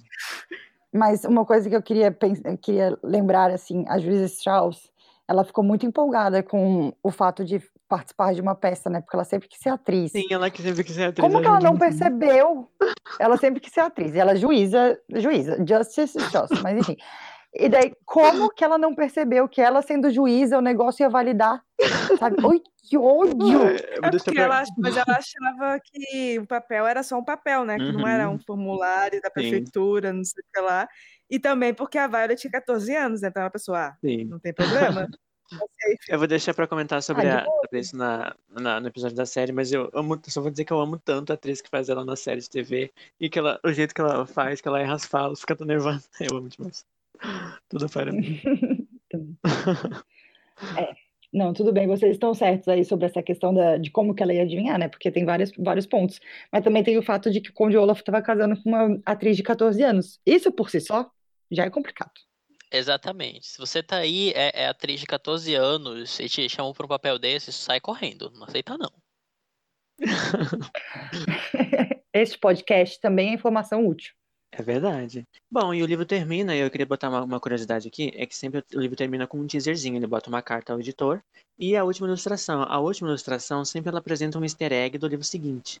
Então, nessa aqui, no caso, ela mostra a, a- parte da frente do, do, do teatro, e daí no, no. Eu ia dizer Lampião, tô pensando em Nárnia. No, no poste Do poste. na frente, tem Tem uma cobra, uma cobra enroladinha subindo. É um easter eggzinho pro próximo livro. E E também ele deixa É. umas instruções assim, né? De onde achar Uhum. o manuscrito, né? Eu acho legal isso. É, eu acho que ele já joga, eu acho legal que ele joga elementos de- do próximo livro. Ele já diz assim, ah, Sociedade Hipertalógica, coleção de raps do Dr. Montgomery. E Zumbis na Neve, Lois Lane, Bolo de Coco, Dr. Luca Fonte. Eu acho muito legal isso, porque dá um. É, é, é, é bem função de teaser mesmo, tu ficar animado pra ler o próximo livro. Eu acho bem legal. E esse também é a carta ao editor Sim. do que ele faz. E eu acho que isso que é tão interessante do Lemon Snicket ser o narrador, mas também ser o personagem, mas ser o pseudônimo, só que ele é muito mais do que um pseudônimo, porque ele é tudo isso. Porque daí traz esse teaser de uma forma tão pessoal, que não é assim, ah, e daí no próximo livro, tal, o personagem. é-" Não, olha, eu estou aqui escrevendo. É muito pessoal, sabe? Você se sente muito dentro do mistério. E dá pra ver que, tipo, pelo menos uma boa parte da série já tava bem planejadinha, né? Pra ter ilustração, pra ter a Uhum. carta do editor. Então, tipo, ele já tinha umas ideias iniciais sobre o que, pra onde ele queria levar a história. Eu acho que ele já tinha pensado a série toda antes de escrever, porque eu acho bem difícil você conseguir terminar a série sem tiver, pelo menos o arco principal, sei lá, porque é tão, tanta coisa É. tão intrincada. Eu acho que tem algumas coisas que ele não pensou. Acho que a partir do quinto livro ele, ele deu uma, ele fez um re, um reformulação de ideia. Como é que fala? Um brainstorm. Ele refez um, o brainstorm dele. Mas eu acho que muita coisa daqui do primeiro já tem que já vai pra série inteira, assim, sabe? Muita coisa ele já tinha planejado. Uhum. Tipo, pelo menos o formato. Uhum. Uhum. E a ideia, os arcos, eu acho assim.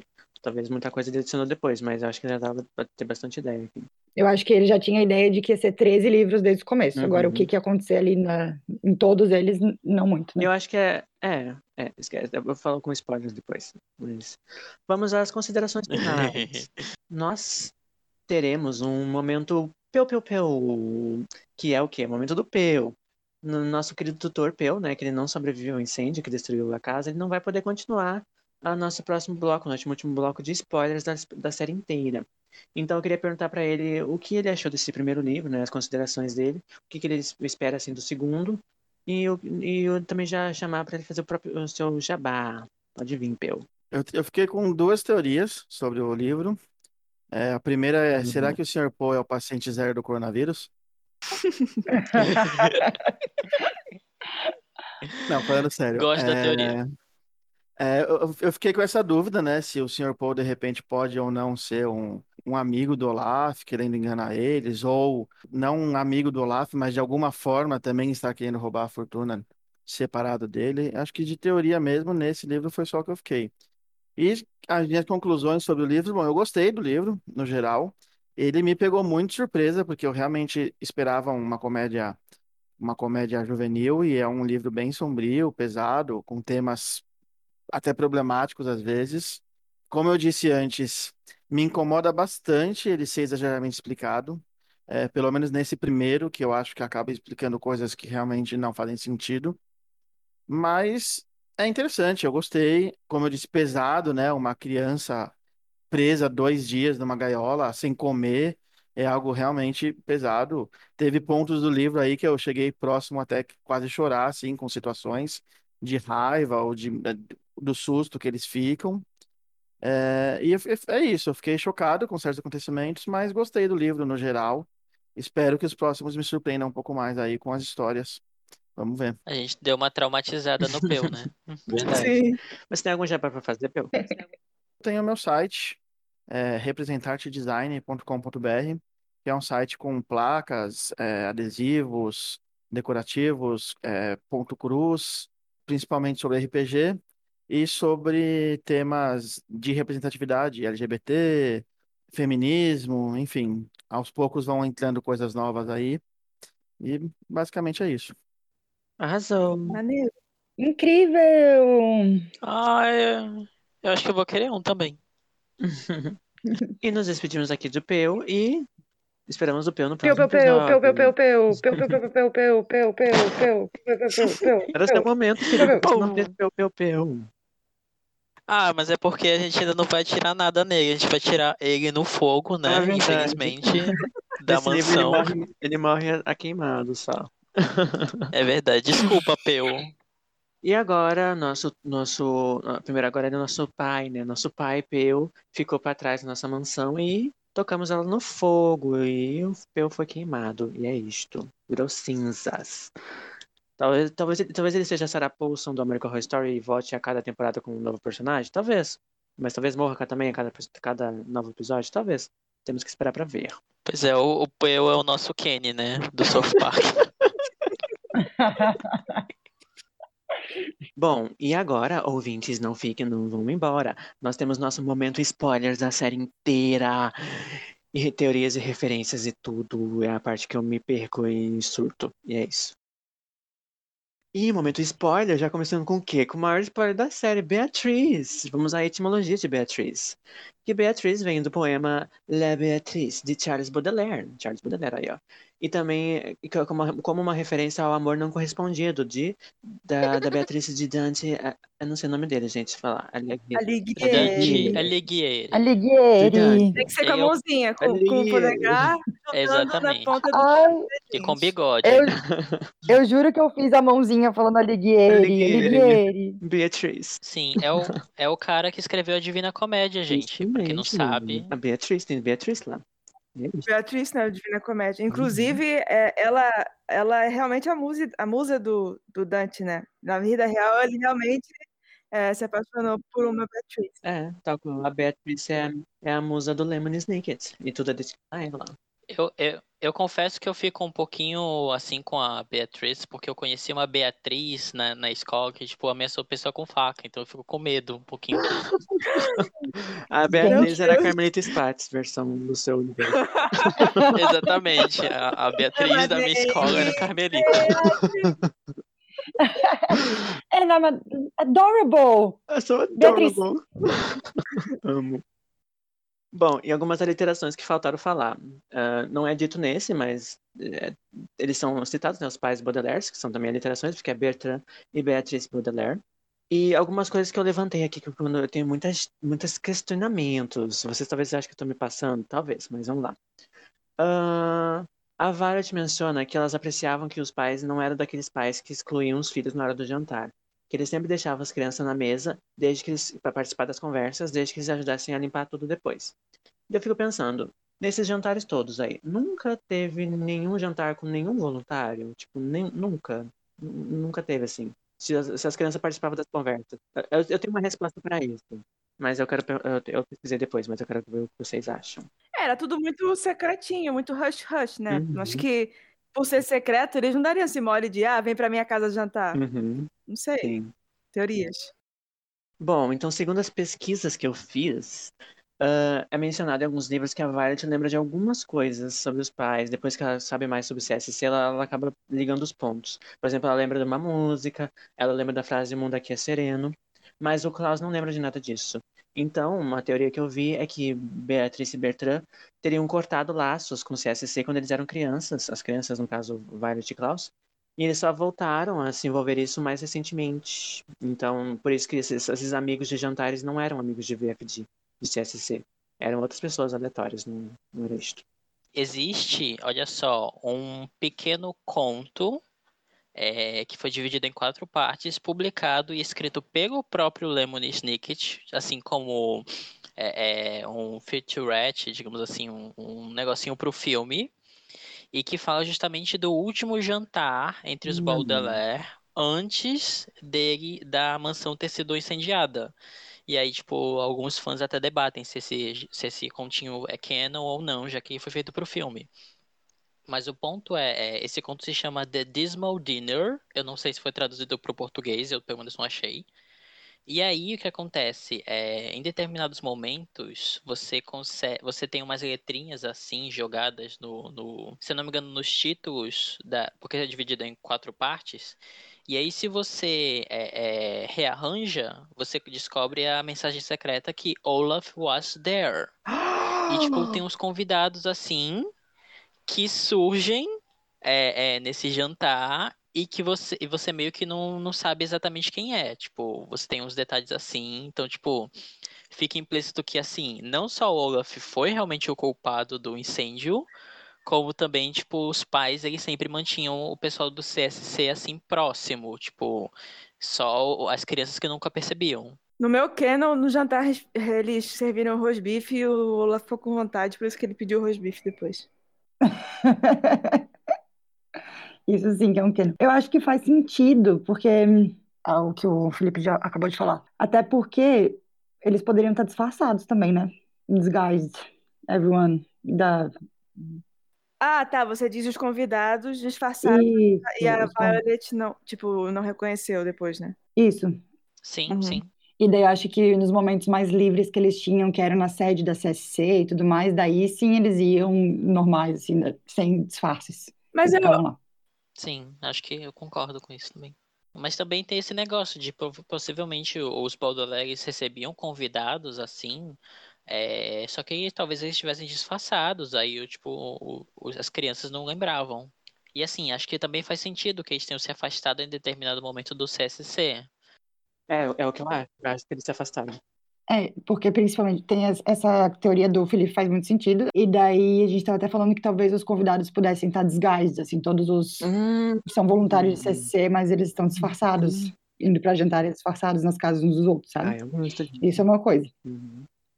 A outra coisa é que, tendo em vista esse é spoilerzão, né? Mas enfim, tendo em vista o jeito que os neófitos são, são buscados, né? São recrutados, e o jeito que os incêndios são feitos por CSC, etc., é, eram feitos, né? Essa decisão, faz sentido também eles se distanciarem de CSC. É, porque, tipo, eu acho que talvez eles não queriam que, tipo, os filhos, os, o Violet, o Klaus e a Sunny, tipo, fazessem, fizessem parte daquela vida, né? Muito perigosa.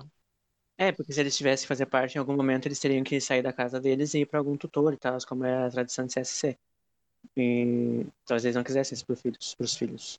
É, não, ou até mesmo eles sabiam que a casa deles ia ser incendiada, porque CSC precisa ter dinheiro de algum lugar, né? E a gente sabe que também a, a uhum. autobiografia não autorizada traz esse ponto de que o dinheiro que regia CSC vinha principalmente das, das famílias que tinham suas casas incendiadas, suas famílias muito ricas, e o dinheiro ia para a organização, e daí os filhos viraram, viravam voluntários. Sim. E outro ponto é que eles, eles mandam eles, né, os, as crianças pra praia. Elas meio que questionam, mas tipo, ah, ok. Que não dá a entender que talvez isso acontecesse com uma certa frequência. Mas eu acho que naquele dia eles acharam estranho que os pais não quiseram ir junto, eu acho que dá a entender. Por isso que eu também acho essa história deles sabiam de. Não sei se eles sabiam que ia morrer, sei lá. Mas, sei lá, não sei também se eles iam receber alguém, talvez tá pensando agora. E por isso pediram pra ele sair e deu alguma coisa errada. Por isso alguma coisa assim. É, o dia da, do incêndio dos Baudelaire é um dia que a gente não sabe exatamente como que as coisas aconteceram, né? Somente teorias, sim, mais teorias. Sim. Bom, e eu, eu, uma coisa interessante também é o negócio do conde Olaf. Às vezes é um conde.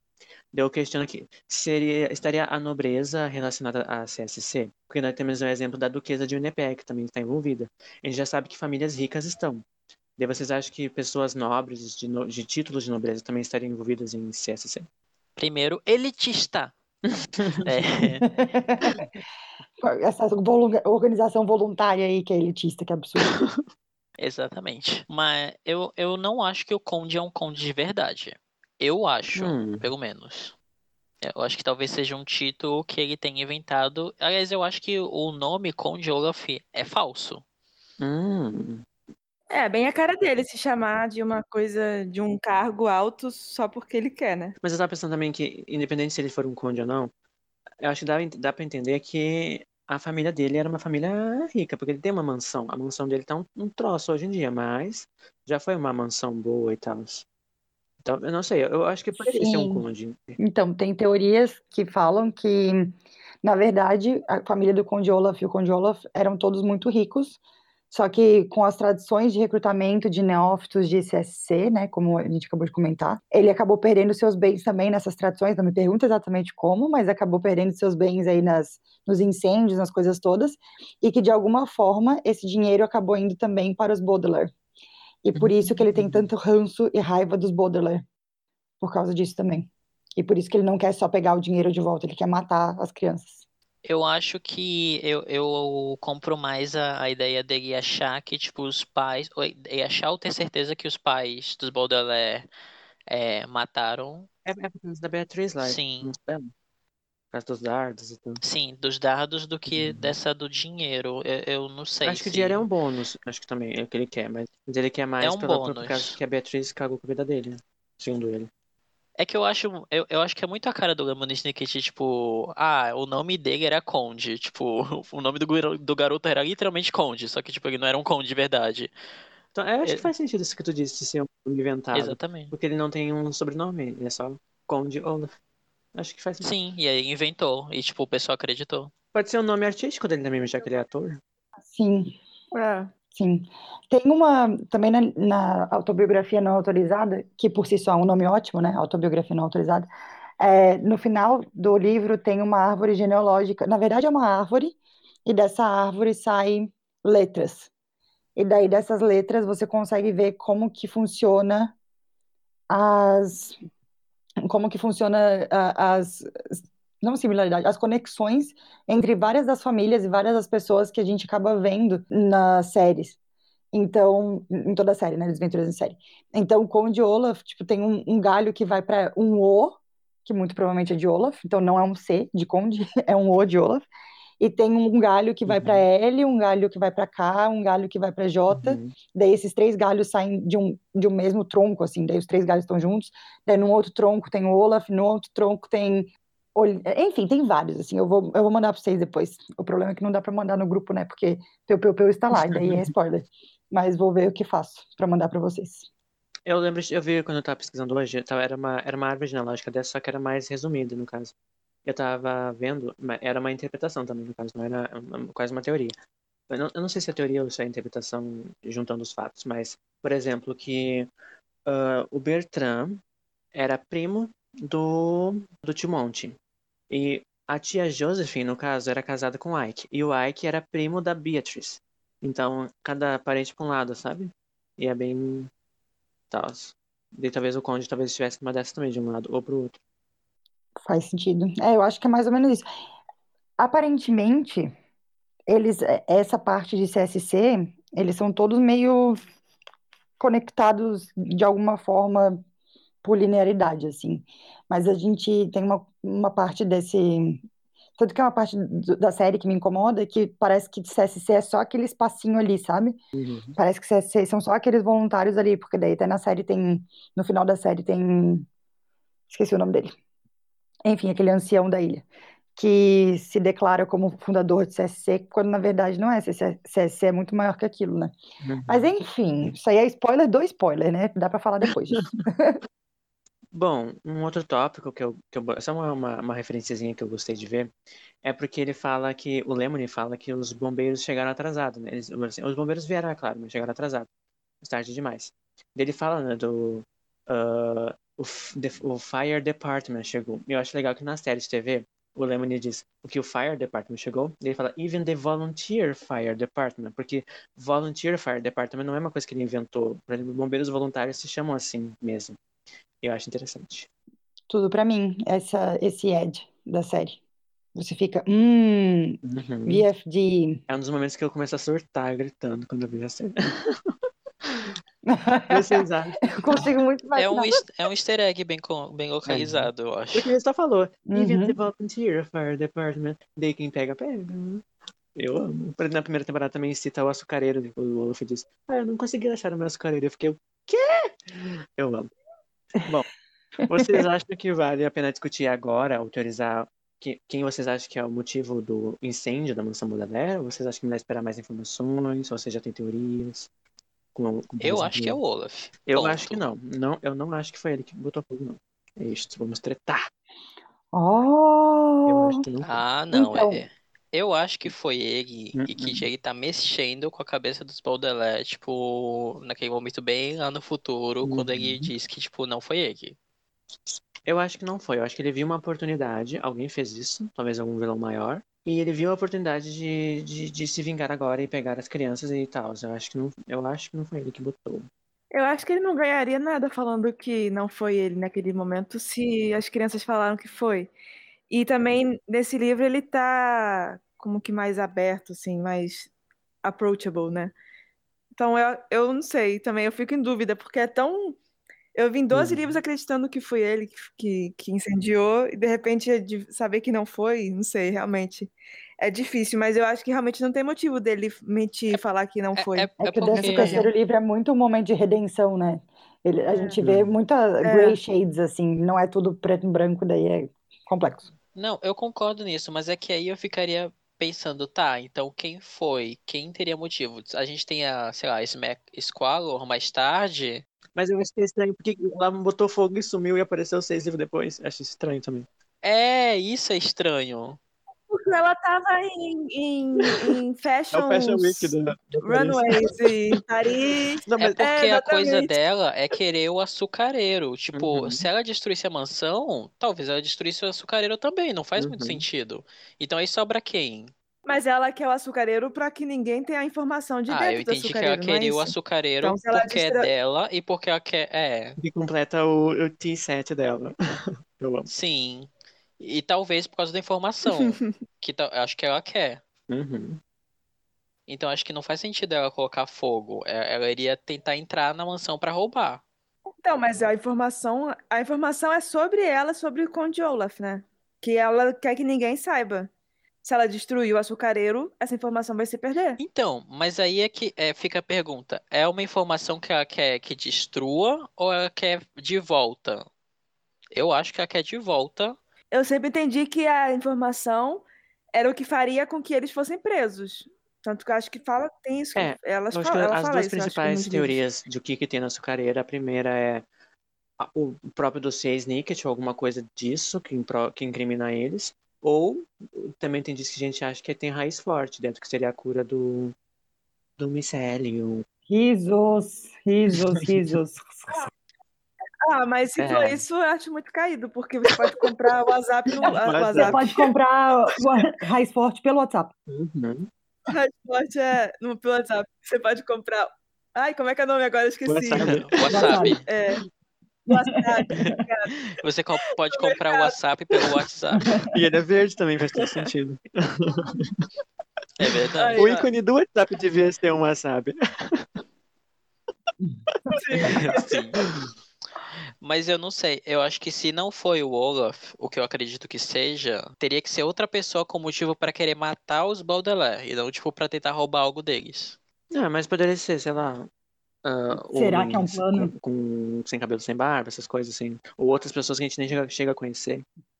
Então tem a treta É, porque você segue. Ah, mas aí né? eu acho caído. Tipo, se é alguém que a gente não conhece, É, é, tem merda. uma história. É. Interessante. Eu- eu- outro, outro ponto sobre a Esme, que eu- na, na primeira temporada da série de TV, é quando mostra. É, é- é, mostra uma pessoa vestida chique, né? É, Só que que depois é na segunda temporada mostra que é um disfarce de incendiário isso. E o, o Gustav Flaubert. Flaubert? Não, Gustavo. Como é que é o sobrenome do Gustavo? Gustavo. O Gustavo, eu acho que aí não tem sobre. Gustavo. Não sei, o lembro Gustavo agora. mostra ele vestido de incendiário com aquela roupa. Então dá a entender que talvez não seja a Esme. Mas a primeira Não, Mas no, li- no livro diz que o Olaf fugiu numa limusine preta. Pra mim, essa limusine é da Esme. Ah, mas assim, tipo, isso é o canon da série. Se eu for pensar nos livros, eu acho que ainda não tem um motivo pra Esme querer queimar. Até porque senão, porque ela não queimou antes a, a mansão dos Baudelaire. Sendo que a casa dela tem uma ligação embaixo com, com a casa do. Pois é. Exato. por Ela podia invadir há muito tempo. Mas ela poderia invadir depois também. Não sei. Pode ter algum motivo. Ela pode ter descoberto depois, onde é que- antes, é, nesse momento, onde é que estava o açucareiro, Uhum. sei lá. Ah, não sei. hein. E, e, tipo, o- os paus dos Baudelaire, eles levam, eles mandam eles pra praia. Se eles sabiam que, tipo, a Esme ia tentar é, roubar o açucareiro ou fazer alguma coisa de que pudesse ser ruim, tipo, enfim, não sei. Só se, tipo, ela tentou roubar, o incêndio começou como um acidente, Uhum. E aí é, é, aconteceu todo o, o trololó depois. Ou ela tentou roubar, pegaram ela e pra ela conseguir escapar, ela meteu, que nem fizeram no, Sim. no hotel de Disneylace. É, Eu, eu acho legal essa, essa ideia de, tipo, eu acho que eles teriam se encontrado com alguém, os dois Baudelaire pais, naquele dia. Por isso que eles, eles mandaram as crianças sair. E, não, e daí acabou gerando um incêndio. Eu acho que eles conversaram com alguém. É, porque como é que eles iam saber, né? Como é que eles iam Uhum. falar para as crianças saírem se não. Ah, hoje vai acontecer um incêndio nessa casa. Crianças, vão embora. Não, eu acho É, que. eu vou, é, eu Eu vou vou ficar ficar aqui morrer. de boa esperando a casa. Beleza aí, galera. Pode ir. Ficar aqui- vou ficar aqui, tá? Vou morrer rapidinho, depois a gente conversa. Eu vou, eu vou ficar aqui do lado do salmão, com licença. Ai, que pesado. que horror. Bom, É uma boa teoria. Aí outra coisa interessante que eu acho que talvez seja uma referência, talvez eu esteja vendo coisa que não tem, talvez. Mas no, quando eles estão mencionando, andando na casa, é, menciona que tem o estofamento do Ricardo da poltrona que ficava junto à janela, que é a poltrona, poltrona favorita da mãe deles. E no livro Futuro mostra essa- de novo essa poltrona, eu acho que acredito que seja a mesma, que o Klaus leu com ela o Ana Querina no, em algum momento quando eles eram crianças. Eu acho que é a mesma poltrona. E é isto. Eu acho também. Eu concordo, também acho. E é tão bonitinho perceber Que é quão importante é a Ana Karenina e eles estavam ali, sabe? Lendo juntos. Uhum, A mãe dele estava ensinando ele. Ah, meu Deus. Outra coisa que eu acho interessantíssima, que tem, diz na descrição da casa do Olaf, diz que tem um leão empalado a cabeça no mundo dos cômodos. Eu fico, será que tem, tem, tem relação aos leões de VFD, de CSC? Os leões lá que eles treinam, será que era um desses? Será que aconteceu alguma coisa? Ou se não, é é o mesmo leão? Eu acho que sim. Eu acho que o leão é um animal muito associado, né, ao CSC. Faz sentido. Porque eles, eles têm muito esse negócio de nobreza, né? E o leão ser como que um Elitista. animal nobre. Ué, mas eles falam que é uma pessoa nobre, é uma pessoa não, não de rica, mas nobre de comportamento. Não, eu sei, eu tô assim. brincando. Mas ainda assim. Eu acho que faz sentido. Até porque quando a gente vai lá pro, pro carnívoro, né? Pro circo carnívoro, lá esqueci o nome do, do filme, do livro. É, tem vários leões lá também. A gente sabe que o, o próprio Uhum. circo tem lá Olivia Talibã, então. Outro ponto. Essa aqui você que botou, né, Tati? Do, da aparência do Conde. Eu, eu já vi essa teoria. Que, na verdade, ele não é feio e horrível e ele tá descrito assim porque o Lemony não gosta dele. Então ele despreza e o Lemony bota isso como se fosse uma pessoa horrível fisicamente também. É, faz sentido porque a, a Esme fala que Uhum. ele é lindo, maravilhoso. Pode ser que seja também a mesma coisa. Mas, por exemplo, ele tem a tendência de ganhar as- os estranhos, né? Ele consegue, ele consegue passar por uma boa pessoa só com a aparência dele. E as pessoas, infelizmente, têm a tendência a acreditar mais nas pessoas que são mais bonitinhas, assim. Então, Hum. acho que faz sentido. Que junta com o fato de que o Lemony Snicket não é o narrador mais confiável do Uhum. mundo, né? Bem pelo contrário, vamos no, para o outro, a outra direção, na verdade, que ele não é um narrador confiável. Eu acho que é uma mistura dos dois. Porque, assim, talvez. É porque diz que ele recolhe é, é, testemunhos, etc, etc. Tipo, eu acho que isso também faz o Lemon Snicket ser um narrador ainda um pouco. Ainda menos con- confiável. Porque, tipo, ai, não, aquele sujeito horrível e feio. Tipo. Ah, talvez seja também o que outras pessoas acrescentam também. Talvez seja até relatos dos Baudelaire, que, tipo, Uhum. eles deixaram com algumas pessoas, tipo. Bom, outro ponto é do testamento. É, é isso aqui, por exemplo, que eu acho. Eu acho que ele planejou muita coisa, o Daniel, mas tem algumas coisas que não. Por exemplo, aqui ele diz que o testamento diz que estabelece que o, os Baudelaire precisam ser criados por uma pessoa que, na- nas melhores condições possíveis, que seja parente e que, que more na cidade. E diz que o Conde Olaf é a única pessoa que mora na cidade dentro dos limites urbanos. Mas a gente descobre também depois que a Esme e o Jeremy moram na cidade também, né, na mesma cidade. Então eu acho que é um, pen- um ponto que ele não pensou sobre os Squellers ainda. Não tinha pensado.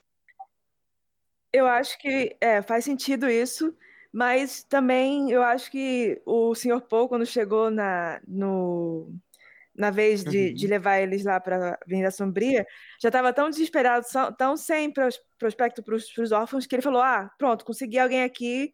Já, já tinha desistido de seguir o testamento há muito tempo, porque antes disso eles já tinham ido para o orfanato, para o internato, e para a serraria, né? E os pais, tipo, obviamente nunca con- concordariam de que eles trabalhassem na serraria. Então eu acho que o Sr. Paul já tinha tipo jogado para lá o, o, o testamento, já estava colocando eles em qualquer pessoa que aceitasse. E vamos lembrar que o Sr. Paul não é muito competente, né? Então, tipo. É, Mas eu já vi também uma. Eu não sei se é uma, é uma teoria, mas é em algum lugar, alguma informação, que diz que a Esme e o Jeremy compraram a Avenida Sombria faz pouco tempo, digamos seis meses. E eles não, moraram, não Ah. moravam lá antes ainda. Mas não faz sentido. Talvez a Esme comprou só pra ter acesso à abertura embaixo, entendeu? Da, do, que leva até a casa do Baudelaire. Antes eles não moravam lá. Mas a cobertura já não era do Jeremy, Pois e é, daí a que Esme estranho. descobriu e casou com ele. Ah, pode, ah, ela pode ter casado recentemente, não pode ser isso também? É, Ela não foi isso, ela- tanto que É. ele faz sentido, tá, até porque ela não parece gostar nem um Não. pouquinho dele, né? Então, foi, eles se conheceram É. num dia e casaram no dia seguinte. É, foi um negócio desse. Nossa, é muito a cara do É Jeremy. muito, né? Por isso que é Pray for Sim. Jeremy. Nunca errou. Tadinho. Pray pelo meu biadinho. É verdade, sim. Bom, o outro ponto aqui que eu botei que eu fiquei atentíssimo, que quando eles estão falando sobre que eles estão fazendo a massa putanesca lá, ah, eles mencionam da história da vez da torrada, que eles tentaram fazer comida pros pais, só que acaba- acabaram queimando a torrada tudo. E daí disse que os- sentindo o cheiro do, de queimado, os pais vieram desesperados para ver o que tinha acontecido. Daí eu fico pensando assim, o qu- quantos gatilhos não ac- acionou nos pais Baudelaire sentir cheiro de queimado dentro de casa, né? o que eles não pensaram? 100%. Eu também anotei essa no livro quando eu tava lendo. Pensei, gente, coitados, eles devem ter ficado desesperados. Não, isso é verdade, né? E, e eu acho que isso reforça a ideia que, tipo, eles se afastaram do CSC, pelo menos um- Também parcialmente. A outra, outro levantamento que eu tinha pensado agora, é, também acho que faz sentido esse negócio, já foi, a gente já respondeu teorizando, sobre eles tinham se afastado, né? Porque diz que os, os- a família Baudelaire, os, os, os amigos e tal, não entraram em contato com os Baudelaire. E o Lemno disse que isso é muito comum, então às vezes quando a pessoa tá de luto, ah, as pessoas se afastam. Eu fiquei pensando, quem é essa gente, né? Ah, quem são esses amigos? Será que eles são pessoas que são relevantes? Mas acho que não, são pessoas, tipo, novas novas gente que eles conheceram fora de CSC. Eu acho que eles se afastaram mesmo por um tempo. Eu acho que sim. Sim. E talvez alguns deles sejam pessoal do CSC, só que, tipo, o, o Klaus, a Sunny, tipo, a Violet, tipo, não reconhecem, não lembram. É, porque assim, no segundo livro, eles já vão morar com o tio Monte. Então não é como se fizesse muito tempo, assim, sabe? E o tio Monte é uma pessoa muito icônica, né? Então eles lembrariam do tio Monte, pelo menos. Ah, outro negócio que eu botei que é talvez um foreshadowing da casa autossustentável. Porque a, uma hora a Violet diz, o que vamos fazer? Daí a Violet disse que gostaria de ser capaz de inventar alguma coisa que pudesse tirá-los dali e levá-los para bem longe. E o que é mais ou menos o que acontece, né? A casa sustentável é Sim. isso. Não é ela que inventa, mas é, Eu pensei mas nisso é, também. é isso. Total. Isso também já traz muito a veia de inventora CSC dela. Uhum.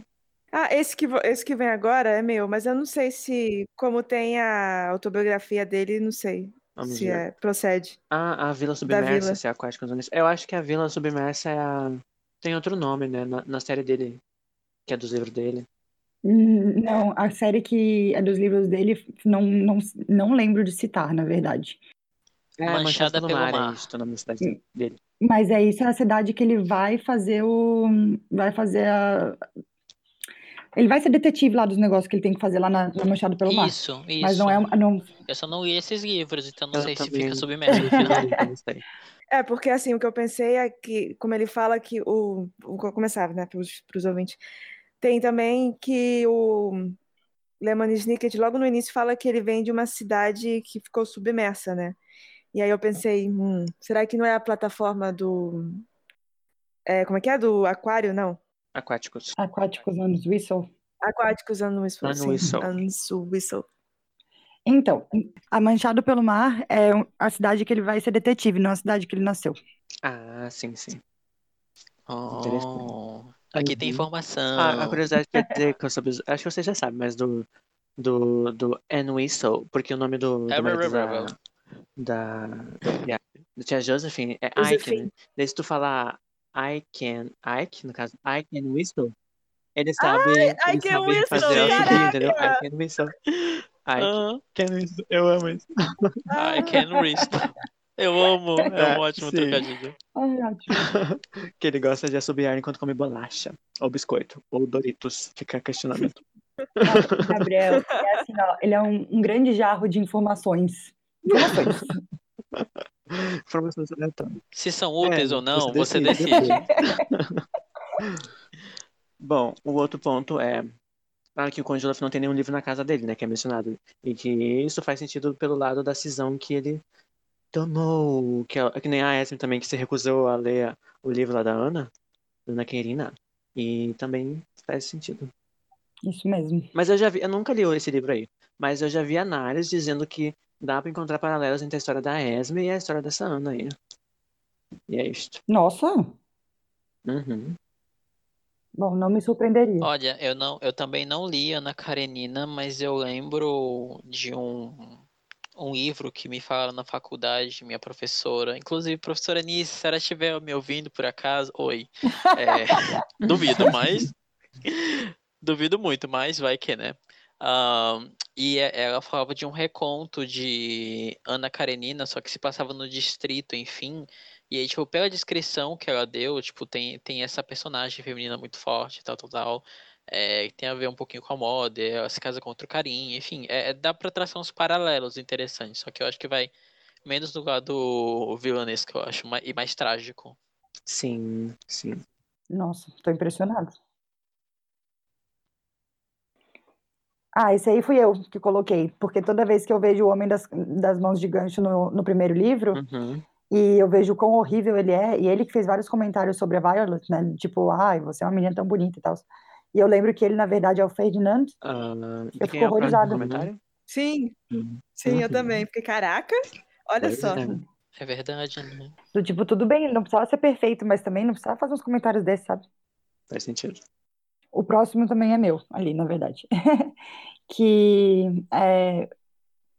Ah, tem uma passagem no primeiro livro que a Violet pensa, ah, como será que Conde era quando era criança? E ela não consegue imaginar. E eu penso, meu Deus, ele era um voluntário. Sim. Sim. Nossa, é verdade, né? Vocês não se perguntam como é que essa gente faz dinheiro, tipo, pra ter mansão? Porque voluntário, Uhum. normalmente você não ganha dinheiro pra ser voluntário, né? Então, mas eu acho. É, é tudo elitista, tudo Uhum. jovem rico aí, Uhum. querendo bancar o Tudo Batman. respondido na... Porque, por exemplo, os Baudelaire, tipo, eles estavam lá na ilha, toda ferrado, não tinha nada para fazer, não tinha nada, tipo, de bens. Aí eles voltam Eu acho que eles são numa mansão. não Tipo, sei. realmente, É, eu acho que eles já tinham só mansão herderam. antes. Talvez, sei lá, a mansão era do Bertrand, sei lá, do É. Beatriz. Se eles Sim, foram fazer aventuras na, na ilha e tal, depois. tem cara É. de ser do Bertrand. Foram fazer um ano de mochileiro. Ai, tiraram um ano É. sabático, gente. É, Mas isso é meio explicado também na biografia, autobiografia não autorizada. Porque, basicamente, long story short, é, eles são todos herdeiros, e daí eles podem ser voluntários, e a cisão até foi muito por causa disso também, né? Porque tinha uma parte da, da Uhum. galera ali de CSC que achava que eles não tinham mais que ser voluntários, que eles tinham que ganhar pelo que eles estavam fazendo. E Uhum. daí começaram a Uhum. atacar fogo e tudo. Enfim, long story short. Mas a gente tem mais 200 episódios aí pra falar sobre isso. Olha, então hoje em dia o Felipe ficaria do lado da Cisão que quer monetizar o podcast, eu ficaria do lado da Cisão que não quer monetizar o podcast. É, mas eu não ia matar a gente por isso, né? Hoje existe PicPay, ainda bem. Aliás, galera, aquelas. Brincadeira. Aliás, aos ouvintes, Mas assim, quem sabe no, pró, no segundo episódio. esse próximo aí fui eu também que, na hora que fala do nó língua do diabo, é, tem uma passagem no livro que fa- do primeiro livro que fala, ah, foram as mulheres piratas finlandesas que Uhum. inventaram esse nó, e essas mesmas mulheres piratas e finlandesas, elas estão no Cartas para Beatriz, no Uhum. final, ou seja, né, no, Ah, no livro verdade, depois de todos os livros. Uhum. que são algumas que, quando o Klaus, a Sunny e a Violet, eles fogem da ilha lá e, enfim, vão viver a vida deles, eles fazem várias aventuras e encontram essas mulheres piratas finlandesas.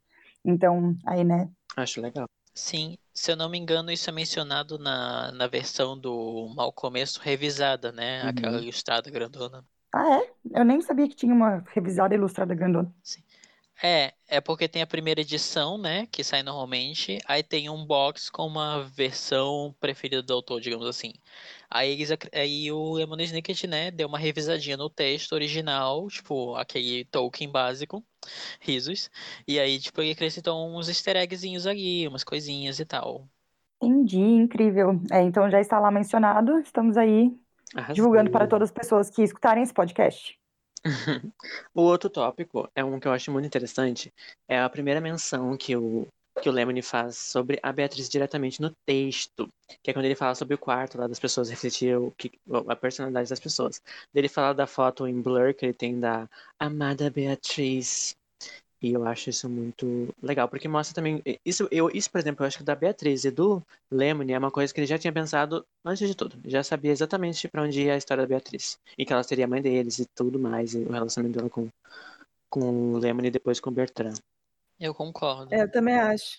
Eu acho até que talvez ele tivesse pensado nisso pro personagem pra outra Uhum. coisa. E aí ele colocou isso na história. Tipo, ah, vai ter esse personagem aqui, aí tem esse passado aqui. Talvez eu escreva um livro adulto assim, e daí tipo ele pensou, opa, cabe aqui. Uhum, Acho que faz sentido. É verdade. E-. Ah, o negócio da tradução, né, que a gente não comentou, é por causa que o Conde disse que quem escreveu a peça do Marvelous Marriage foi, em português fica Yvonne Culto, só que não foi bem traduzido, eles não estavam se ligados no anagrama. Que Yvonne Culto é um anagrama para Alphan Cult, que é Conde Olaf, que é um dos milhares de anagramas que tem com Conde Olaf durante a série. E no caso dá a entender que ele que escreveu a peça, por isso que é ruim. E isso é tão importante porque, na verdade, esse pseudônimo do Conde Olaf, esse anagrama de Alphan Kut, ele usa para todas as peças dele. E, ah, de novo, né, autobiografia não autorizada, eu estou muito cadelinha da autobiografia não autorizada, mas enfim, é, na autobiografia não autorizada traz muito isso de, de, todas as peças que foram feitas pelo Conde Olaf, é, várias resenhas do, no Pundonor Diário, que tá lá, ai, incrível a peça do Alphan Kut, tipo, várias, várias, várias notícias do Pundonor Diário. Então é muito importante esse, esse anagrama pseudônimo, assim. Inclusive é uma característica, né, que, tipo, é de todo o CCC, é de disfarçar, de, de pegar anagramas, tipo, pegar outros pseudônimos para tipo, ir falando e se disfarçando por aí. Então, tipo, é uma habilidade que ele usa bastante. Sim. Eu tava, eu tava lembrando quando ela falou do, das peças e do, do jornal e tal, que o próprio Lemony era uh, crítico de peça teatral e tal, e que depois ele sempre tratava com a, com a editora-chefe, eu acho que era Eleonora Poe, irmã do Sr. Poe, e, e, depois tem a, a Geraldine de Liene, que faz. Com certeza ela ia exaltar as peças do Alpha Cult, enquanto ela claramente era ruim. Antes de entrar em WandaVision, né? Isso mesmo.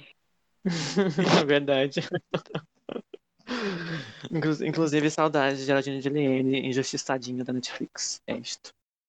Bom, e era isso a nossa discussão sobre Mal Começo, The Bad Beginning. E vamos agora para o Momento Jabás.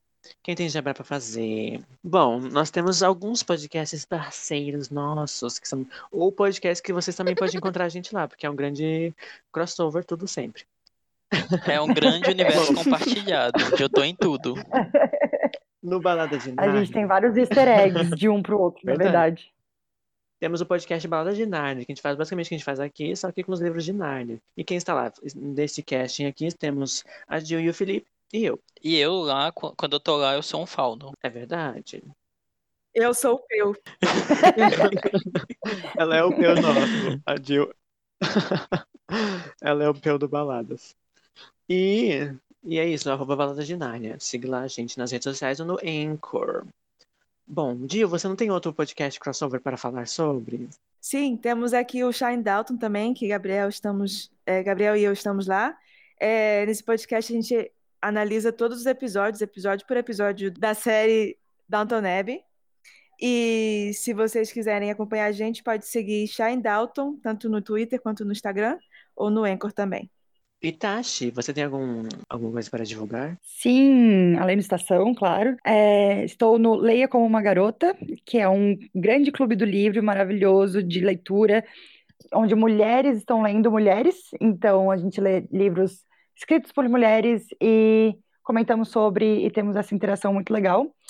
Este mês estivemos lendo Octavia Butler, então imaginem a qualidade das leituras. Por favor, acompanhem a gente também e entrem no Leia como uma garota. Vai fazer parte do Clube do Livro. Felipe Cavalcante, o que jabá você tem para fazer?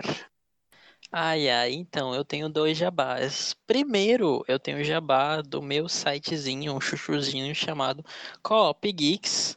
Você pode ir lá acessar em coopgeeks.com.br, onde a gente fala sobre notícias de livros, de HQs, de filmes, a gente fala de DC, de Marvel, a gente fala um pouquinho de escrituras em série, quem sabe, a gente fala de todo tipo de notícias sobre cultura pop, nerd e geek.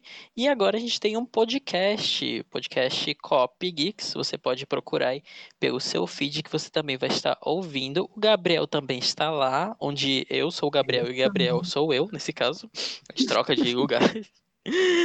e além disso, eu tenho outro jabá, que é o do meu outro chuchuzinho que mora no meu coração, que é a antologia Não Morre no Final, da editora Resistência, onde eu publiquei um conto meu.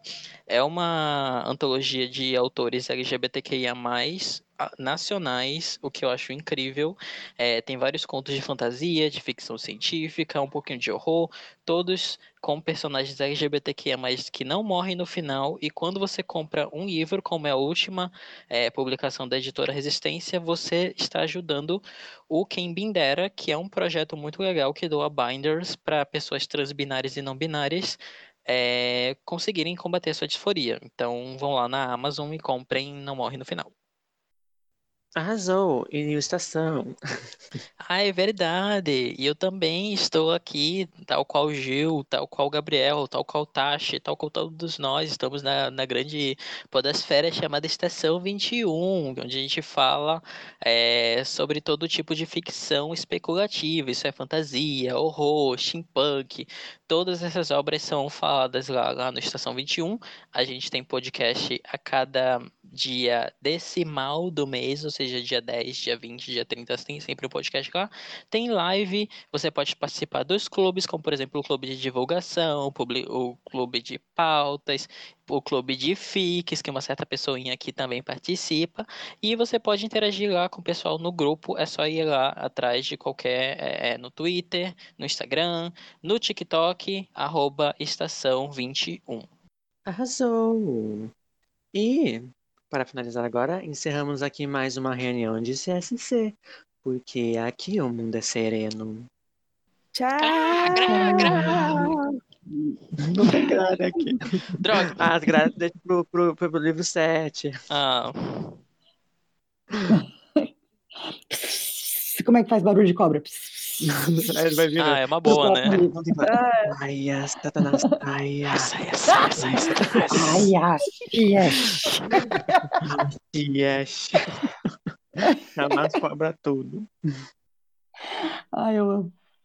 Gostou desse episódio? Bom, né? Ele faz parte da campanha hashtag O Podcast é Delas 2021. Procure pela hashtag durante esse mês de março nas suas redes sociais ou acesse o site o podcastadelas.com.br e encontre muitos outros programas promovendo a maior participação de mulheres no podcast.